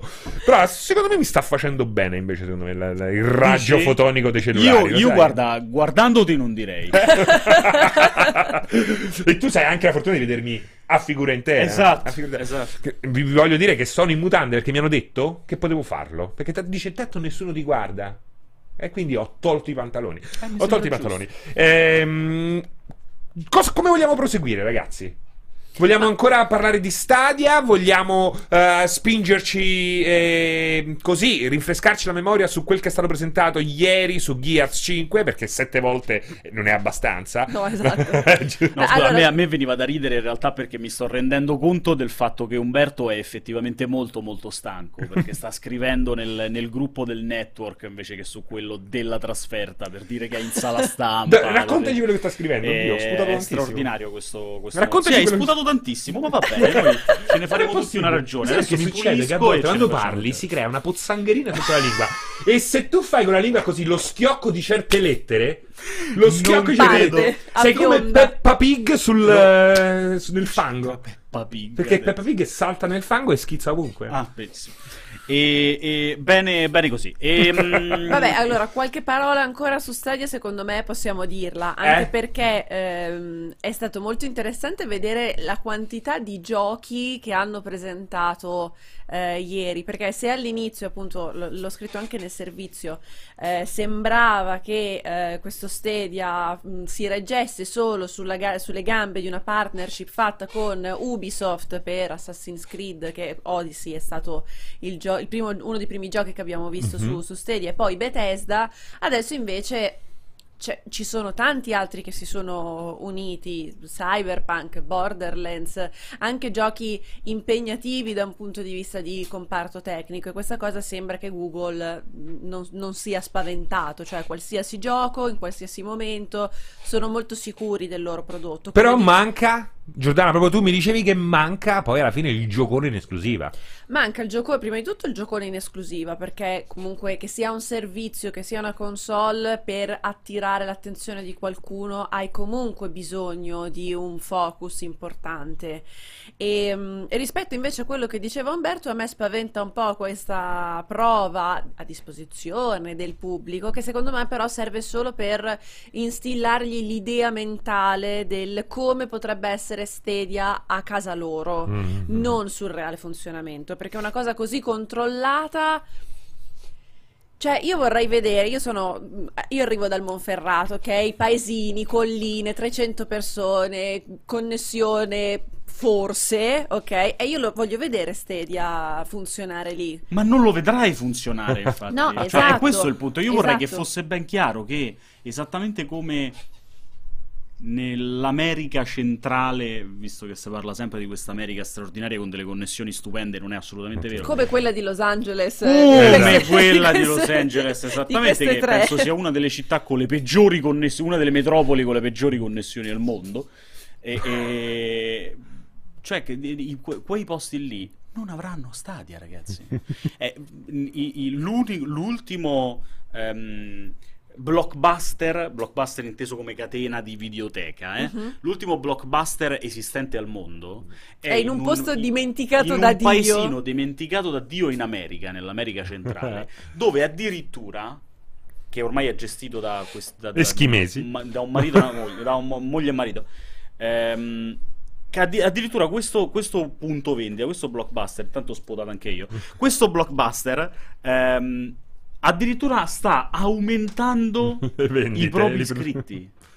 I propri abbonati, cioè Perché la- la comunque il tesseramento obbligatorio. C'è il tesseramento obbligatorio. Sì, vabbè, poi in America Stanno hanno un aumentando. problema pazzesco di provider, di... Sì, sì, di- Vabbè, fa- io guarda, l'altra volta eh, mi diverto sempre quando, che ne so, su Reddit eh, sento gli americani che dicono Eh, però queste cose, Stadia, funziona soltanto agli europei che hanno delle ottime linee. E noi, che di- e noi diciamo funzionerà solo in America, grande Esatto, posto evoluto. Esatto, quindi alla fine diciamoci la verità. Funzionerà Sto solo in internet Asia. funziona mai bene, c'è sempre problema. No, funzionerà in Asia probabilmente, funzionerà molto Esatto. bene in Asia. In Corea, in eh, lì a cosa... funzionerà bene anche da noi. Però Come si chiama la città dove degli state, ragazzi. illuminati? Quella che sta tipo in Kazigi, in Ka- Kazakhstan? Non ne ho la più pallida idea. Addio, come si chiama? Cosa? La città quella di tutti gli, degli illuminati, c'è pure il... Oh mio Dio, Astana. Guardate a vedere Astana, guardare vedere Astana su Andate Google. su Wikipedia, Andate a vedere Astana. Astana su Google. setta, dici? Di tutti sono a capo gli illuminati di Astana. Ok. Kazakistan, non so dove sta. Ah, Ndokazostan se non sbaglio è la città, la nazione. Ndokazostan, sì, sì, è, si è formata da poco. Andate a vederla, andate a vedere, esiste tutto. Eh, ma passiamo oltre, questo qua è proprio quel che serviva per cambiare argomento. Ok? E L'argomento che cambiamo in realtà è tornare indietro. Torniamo indietro nel tempo? Aiutami te? Perché io volevo sentire ancora Giordana. Cioè, ragazzi, io devo crearmi una, una sveglia su Giordana che dice qualcosa di positivo su Kojima. Quindi devo sentire. Di Death Stranding. Allora, vabbè, come, se- come il pubblico sa, eh, a me.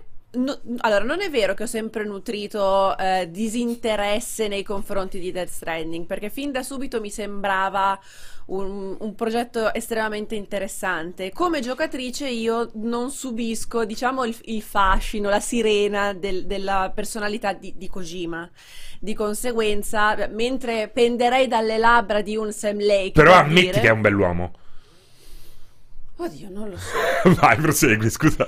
Mentre appunto mh, scrittori come Sam Lake, eh, come Ken Levine, ad esempio, sono degli idoli incontrastati, appunto, per, per contro non, non subisco tanto il, fac- il fascino di Kojima. Quindi sono sempre saltata sul treno dell'hype, ma nelle carrozze un po' più indietro, ok? Dove potevo vedere gli altri vagoni andare più spediti. Quelle con le cuccette dove c'è un odore stantio. Esatto, perché comunque alcune cose mi sembravano incredibilmente interessanti, l'ho detto ieri a cominciare dal casting stellare, magnifico.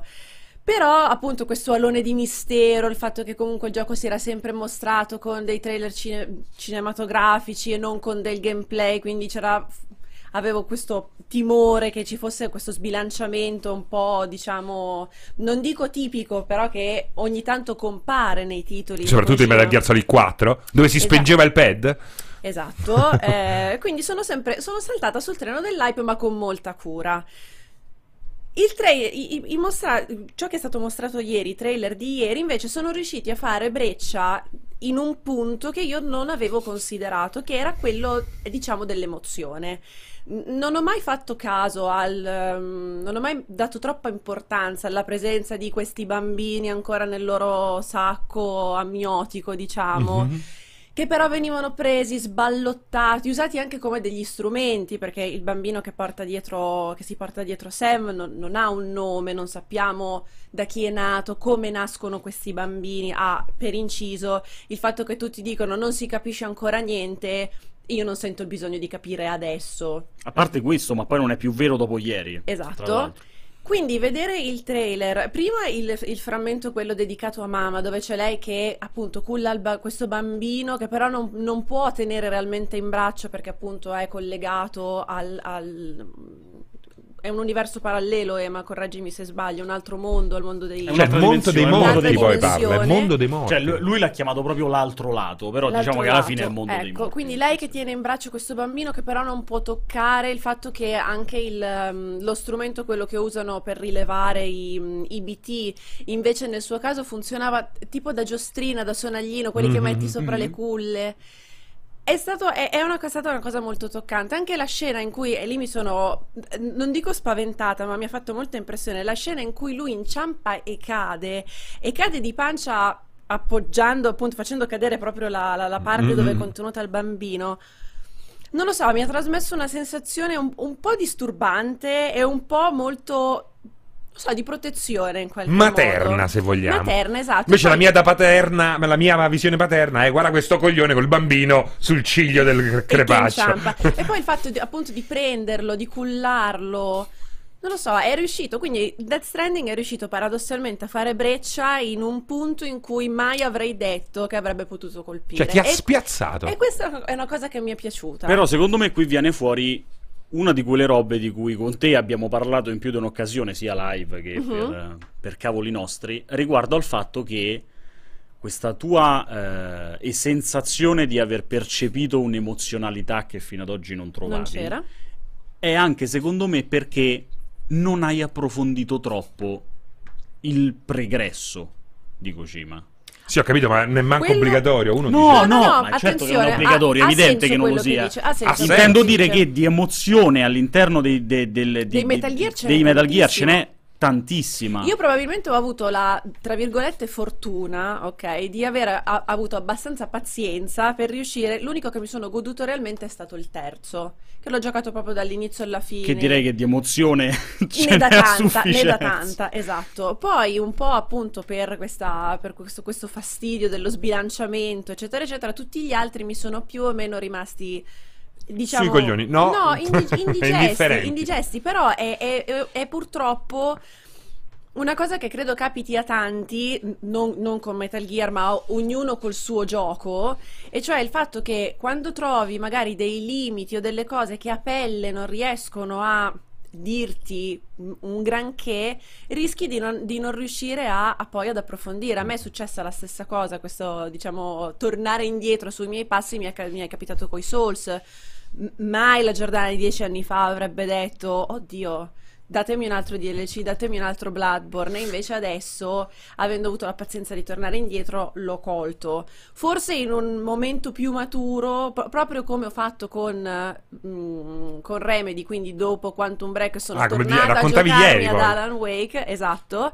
Magari Death Stranding sarà il titolo che mi dice. Vabbè, ma allora Metal Gear rigiochiamoli tutti con un'altra prospettiva, con un'altra maturità. Ma quindi questo era anche per lanciare il gancio sul fatto che Control... Eh, no, non è vero, non possiamo dire... Non potete farmi spoiler. No, non si può dire nulla di Control. Stai zitto che di controllo sta anco- c'è ancora l'embargo. È vero, è vero, Ok, infatti- non si può dire è bellissimo, eh, 10-10. Ah no? No, la- ah, perché l'hanno Ah, detto. mi sembrava di aver Eh, perché l'hanno detto, effettivamente. Mi sembrava di aver capito. Ehm, eh, Quindi, insomma, questo è il sunto di, di Death Stranding. dal Ragazzi, mio punto di vista. No, no, va bene, comunque sì, ripeto, eh, ci, ci può stare chi, chi- chi- in chat leggevo qua e là che c'era Neblis che mi diceva che io sono molto fazioso su questo, sono molto di parte. Ma- ma sei non si è visto nulla di gameplay e mancano tre mesi.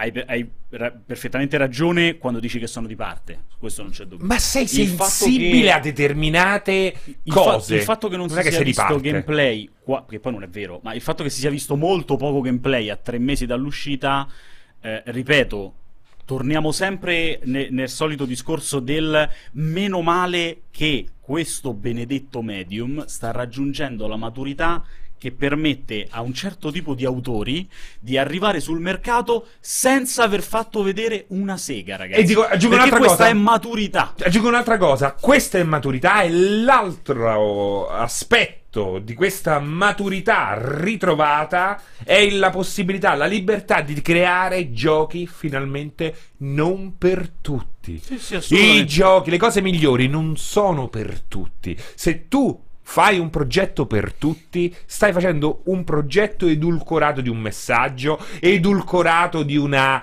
ehm, di una cattiveria di fondo. Ritorneremo Non- su questo, ritorneremo questo su questo argomento secondo me tra qualche giorno con un altro grosso titolo della Gamescom, perché Veramente? anch'io, sì, anch'io la penso da Come me? punto. Sì, del È fatto che bellissimo. nel momento in cui cerchi di fare un gioco per tutti rischi di non, eh, di, di non riuscire magari a colpire con maggiore efficacia dei punti in Allora, cui dovresti è bellissimo, eh. Sto cercando di capire che, Che cosa gioco stai è? parlando. Però Ne litighiamo tutte le- tutti- tutti gli anni, ci, ci scontriamo su questa cosa. eh, ma- Capirai, ci scontriamo su- sulla qualsiasi. Però poi ci amiamo tantissimo. Sì, beh, Cioè- cioè, perché i poli opposti si attraggono sempre. Ma quanto amore, due orsetti del cuore. no, perché poi ecco, è bellissimo quando carichi eh, un gioco Ubisoft, ne so, gli Assassin's Creed e dice questo progetto è fatto da un team multiculturale, multireligioso, multicoso, siamo come per dire "Oh ragazzi, mi raccomando, questo è proprio no". Ed- eh, eh, eh, mi sembra a volte che è un po' come dire state tranquilli, non offendiamo nessuno. Eh, ma che, che cazzo? Come fai No, a non mio- offendere no, no, nessuno? Il mio discorso non era il non offendere nessuno, il mio discorso è puoi fare anche un titolo eh, magari pes- pesante da un punto Sì, di vista di anche. argomenti, però che poi magari rischia di perdersi. Però nel- vale anche questo, scusami Giordana. Sì, sì, è vero. L'argomento, ecco, l'argomento pesante, se mi vai a toccare dei tasti pesanti, dolenti, vuol dire che a qualcuno farai del male. Anche qualcuno che ha avuto dei trascorsi magari simili, no? Mhm. Eh, de- de- cioè, Tipo te che caschi da, un- da uno strapiombo con un ragazzino in braccio. Cioè, magari c'è qualcuno, capito, che ha vissuto. Assolutamente. Quindi è, è giusto, è giusto. Anche, anche la comicità. La comicità deve un po' pungolare, no? Se non pungoli non è comicità. È che, che cazzo è? È una battuta così tranchant, può far ridere, può non far ridere. E Ma se- bagaglino. ma esatto, c'è una differenza tra bagaglino e poi quella che è vera comicità, il vitriolo, che è quella che magari ti fa anche cadere un governo, capito? Ehm, e, e questo è quanto. Cioè, Direi- ti stai dicendo che c'è differenza tra Pippo Franco e Corrado Guzzanti, tipo? Allora, sì, Guzzanti è molto intelligente, però Guzzanti non è così cattivo. Guzzanti io lo adoro, eh, soprattutto in passato, ma non è il punto di riferimento della cattiveria a cui sto... Allora un Bergonzoni? No, assolutamente. No, ok, assolutamente. Eh, ce ne stanno pochissimi in Italia, ah, dicei- direi due. Eh, ma soprattutto all'estero. eh, Vabbè, anzi- alle- all'estero la comicità è una roba che mh, in termini di satira che Non noi si salva nessuno. minimamente. Però ragazzi sta succedendo qualche cosa anche là perché Aziz eh, Azari è ritornato ultimamente con una stand up dopo alcuni problemi ehm, Di denuncia. di denuncia assolutamente folli perché poi abbiamo visto che era semplicemente un brutto approccio e scusatemi se voglio ancora essere libero di essere un coglione e di sbagliare magari penso che tu, tu voglia un bacio da me io magari sono un coglione non so come approcciarmi posso essere Vedo libero molto farlo interessato. Posso essere Approccia nel modo in cui Fatto vuoi, sta che il ritorno di Aziz Azari è un ritorno assolutamente eh, diluito e quasi ecco, disinnescato, ecco. Ok. E questo qua mi mette terrore. Andare a cercare eh, la battuta più offensiva mai detta, potete cercare così su YouTube. La dice Battuta offensiva assieme alla città degli illuminati. Esatto, andate a cercare esatto. battute È una battuta offensive. veramente straordinaria. La dice, eh, oddio, adesso ho un lapsus, che è uno dei migliori comici attualmente eh, in Inghilterra, eh, ed è meravigliosa. E non ce la sui puoi dire, bambini africani, no, perché è, è difficile, non è È immediata, è, difficile perché se la intelligente. dici a caso diventa non, puoi, razzismo non posso basta, sbagliare. tipo. no, non è cioè, allora io direi lanciamo il servizio di Gears Esatto, 5 così esatto, possiamo andarla esatto. a sentire anche noi. Vai, Voglio assolutamente brava, sentire. Grazie. Se-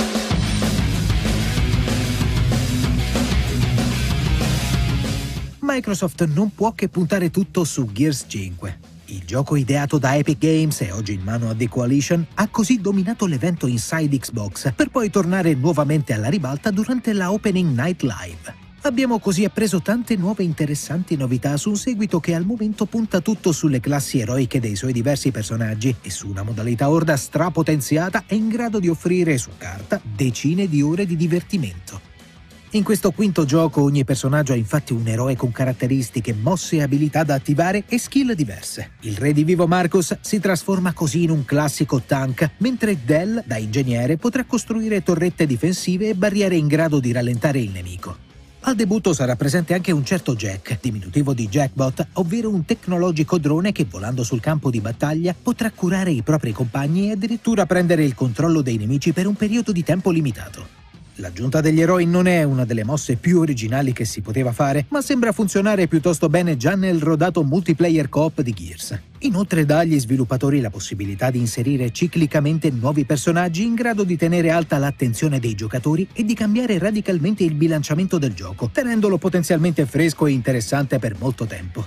Alcuni di questi nuovi personaggi sono del resto già stati mostrati e pronti ai blocchi di partenza per essere quanto prima scaricati. Cat B320 arriva direttamente dall'universo di Halo Reach, mentre chi prenoterà il gioco potrà scegliere come combattenti addirittura Sarah Connor e il T-1000 di Terminator.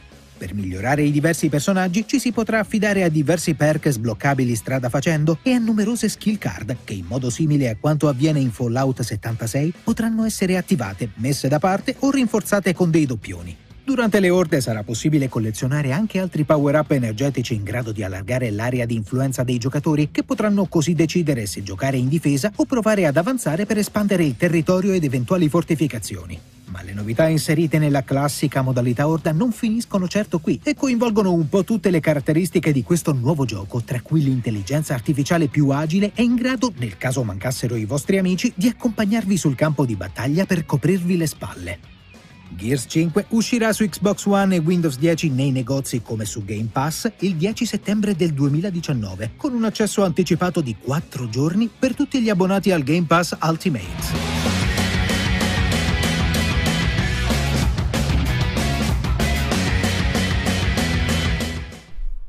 Ed eccoci qui, scusate per questa ennesima visione di Gears, però sono uscite tantissime novità ed era secondo, no- secondo noi opportuno andarvele a raccontare così nel dettaglio possibile di un servizio, così nel, me- nel Come mezzo del- defaticamento finale, poi. Defaticamento oltretutto. finale perché mancano 10 minuti alla fine, che non è una fine, ragazzi. Intanto siete 1500 ed è bellissimo. Ehm, non finiamo qua. Assolutamente. Perché alle 18 stacchiamo e ci collegheremo, non noi, noi andremo finalmente a riposarci un altro po', ci collegheremo direttamente eh, dalla Gamescom con tutti i ragazzi che sono lì. C'è Vincenzo, c'è Umberto, che l'abbiamo visto così, half dead. Eh, poi chi c'è? Chi c'è? Ma, ma- ma lo- l'ora, Pierpa? cioè, la, la live da lì sarà una camera piantata su Umberto agonizzante bello. vicino È a bello, la, è bello. morte da, la morte da Colonia. Con Al- esatto. Invece che la redazione da Colonia è la morte da Con Colonia. Alessio che cerca di resuscitarlo con qualche rito particolare. Che poi la morte da Colonia sembra qualcuno che ha messo troppo profumo e ha, e ha È il- preso in realtà è il sequel di Profumo. Sec- la morte di quel da Ma Colonia. profumo, tu lo sai che c'è profumo. Come si chiamava quello là? C'era un film meraviglioso Profumo? italiano. No, italiano. Ah, no, ok, no, Delitto e profumi con Umberto Smaila. Jerry Calà, Franco Oppini. Lo trovate Parlando del intero. bagaglino, proprio. Parlando di bagaglino, beh, eccezionale. Comunque, Pippo Franco, visto che abbiamo questi ultimi dieci minuti, è. E parliamo quindi di Pippo un Franco. esperto è un esperto di esoterismo, una persona molto molto Esoterica. esoterica, esatto, c'è del magico in quel naso. Ma non credo Ehm, più del mago C'è, Vesuvio. quel ma- c'è del magico in quel naso parlando di Pippo Franco, proprio ragazzi, è una frase. Comunque non è Ricky Gervais, viene Steve Carrell che naturalmente non è. Ricky Gervais ha fatto due cose meravigliose che vi straconsiglio di vedere. Naturalmente la prima è The Office, vi state tutti spippeggiare con The Office americano, appunto con Steve Carrell, quando il The Office inglese è 70 volte meglio. E in più ha fatto Extras, che è una roba super! Vero? Con un Bello. cameo dietro l'altro, ce n'è uno di eh, Jean-Luc Picard, o lì, come si chiama? Patrick Eh, Stewart. Patrick Stewart, super, proprio una roba che fa piangere, cattivissima. Poi lì anche lui è andato in America e si è un po' eh, così eh, sbasato. Ehm, cosa rimane da dire? Non lo so, dite qualcosa voi. Su Gears 5? Su, Vai. io non lo so, ma su qualsiasi altra cosa. Vabbè, rimaniamo in topic. Ma su Gear Gears- 5 non ne frega più niente a nessuno Gear 5, Giordana. Cambiamo topic. Stavolta voglio andare Non contro. posso inventarmelo. Non è datemi- vero. datemi là. Parlaci mh, della tua estate. No, parlaci di Gears 5. Allora, come dicevo ieri, Gear 5? come dicevo ieri, secondo me è stata una tappa un po' obbligata e un po' obbligatoria, ehm, ridondante perché appunto, come dicevi tu, il gioco arriva in due settimane, tre settimane. Quindi... 6 settembre, no? Eh, Cioè, dire, il esatto. 6 per, per chi ha l'Ultimate, E quella roba lì, sembra il il, tre- 10 il per tutti 10, quanti. Ok. Ehm, però era obbligatorio anche perché ehm, in- ho, ho letto un po' di persone che dicevano: Ma come hanno fatto vedere il trailer di Halo e poi non ci hanno più detto niente? No, perché questo non è l'anno di, di Halo e non, non- non non sarebbe mm, saggio sovrapporre le due cose. Scusa la Giordana, però anche qui stanno dicendo basta Gear 5, questi ultimi 5 minuti uno dovrebbe far festa, dobbiamo passare la linea a quegli altri, dobbiamo, c'è il famoso, eh, eh, di solito quando andavi a rimorchiare c'era l'amico che andava a scaldare la preda. Ma scusa, ma chi è che, che, poi non rimorchiava? Io non la leggo da nessuno. Basta. Gear, Luca 96, poi sopra Dupalle Gears, basta, l'abbiamo visto 70 volte. Dobbiamo aizzare l'attenzione per farli poi collegare con i ragazzi a Colonia. Se uno parla per la ventesima volta Gear, di Gears, arrivano con loro che si collegano a Colonia che c'è nessuno. Vanno a vedere Borderlands, che pure Borderlands, due coglioni, l'abbiamo visto 20 volte. Basta, rimanete qui con noi. Fra poco ci stanno tutti i ragazzi di multiplayer a Colonia e stanno, vi diranno un sacco di robe in- nel dettaglio. C'è Umberto che vi parlerà nel dettaglio di Stadia, c'è Pierpaolo che vi parlerà di Need for Speed di cui avete chiesto. Abbiamo anche una telefonata di cui non, sentire, non sentiremo la telefonata, non la sentiremo perché pure quella moscia le palle. Aspetteremo, fatemi fare questi ultimi 10 minuti belli carichi. Sono stato bravo fino adesso? Sono stato bravo, non ho urlato, ho tenuto il microfono qua attaccato nelle labbra, nemmeno fosse un money shot.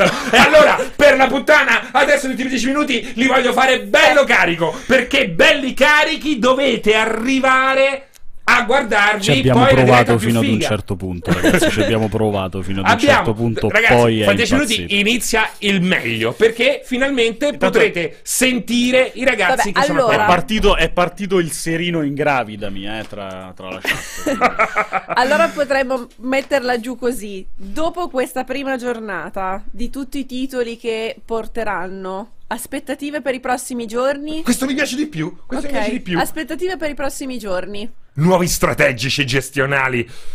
Nu- Cioè, di, di cosa vorresti leggere il provato? Eh, di Kerbal, ma credo che non si vedrà niente.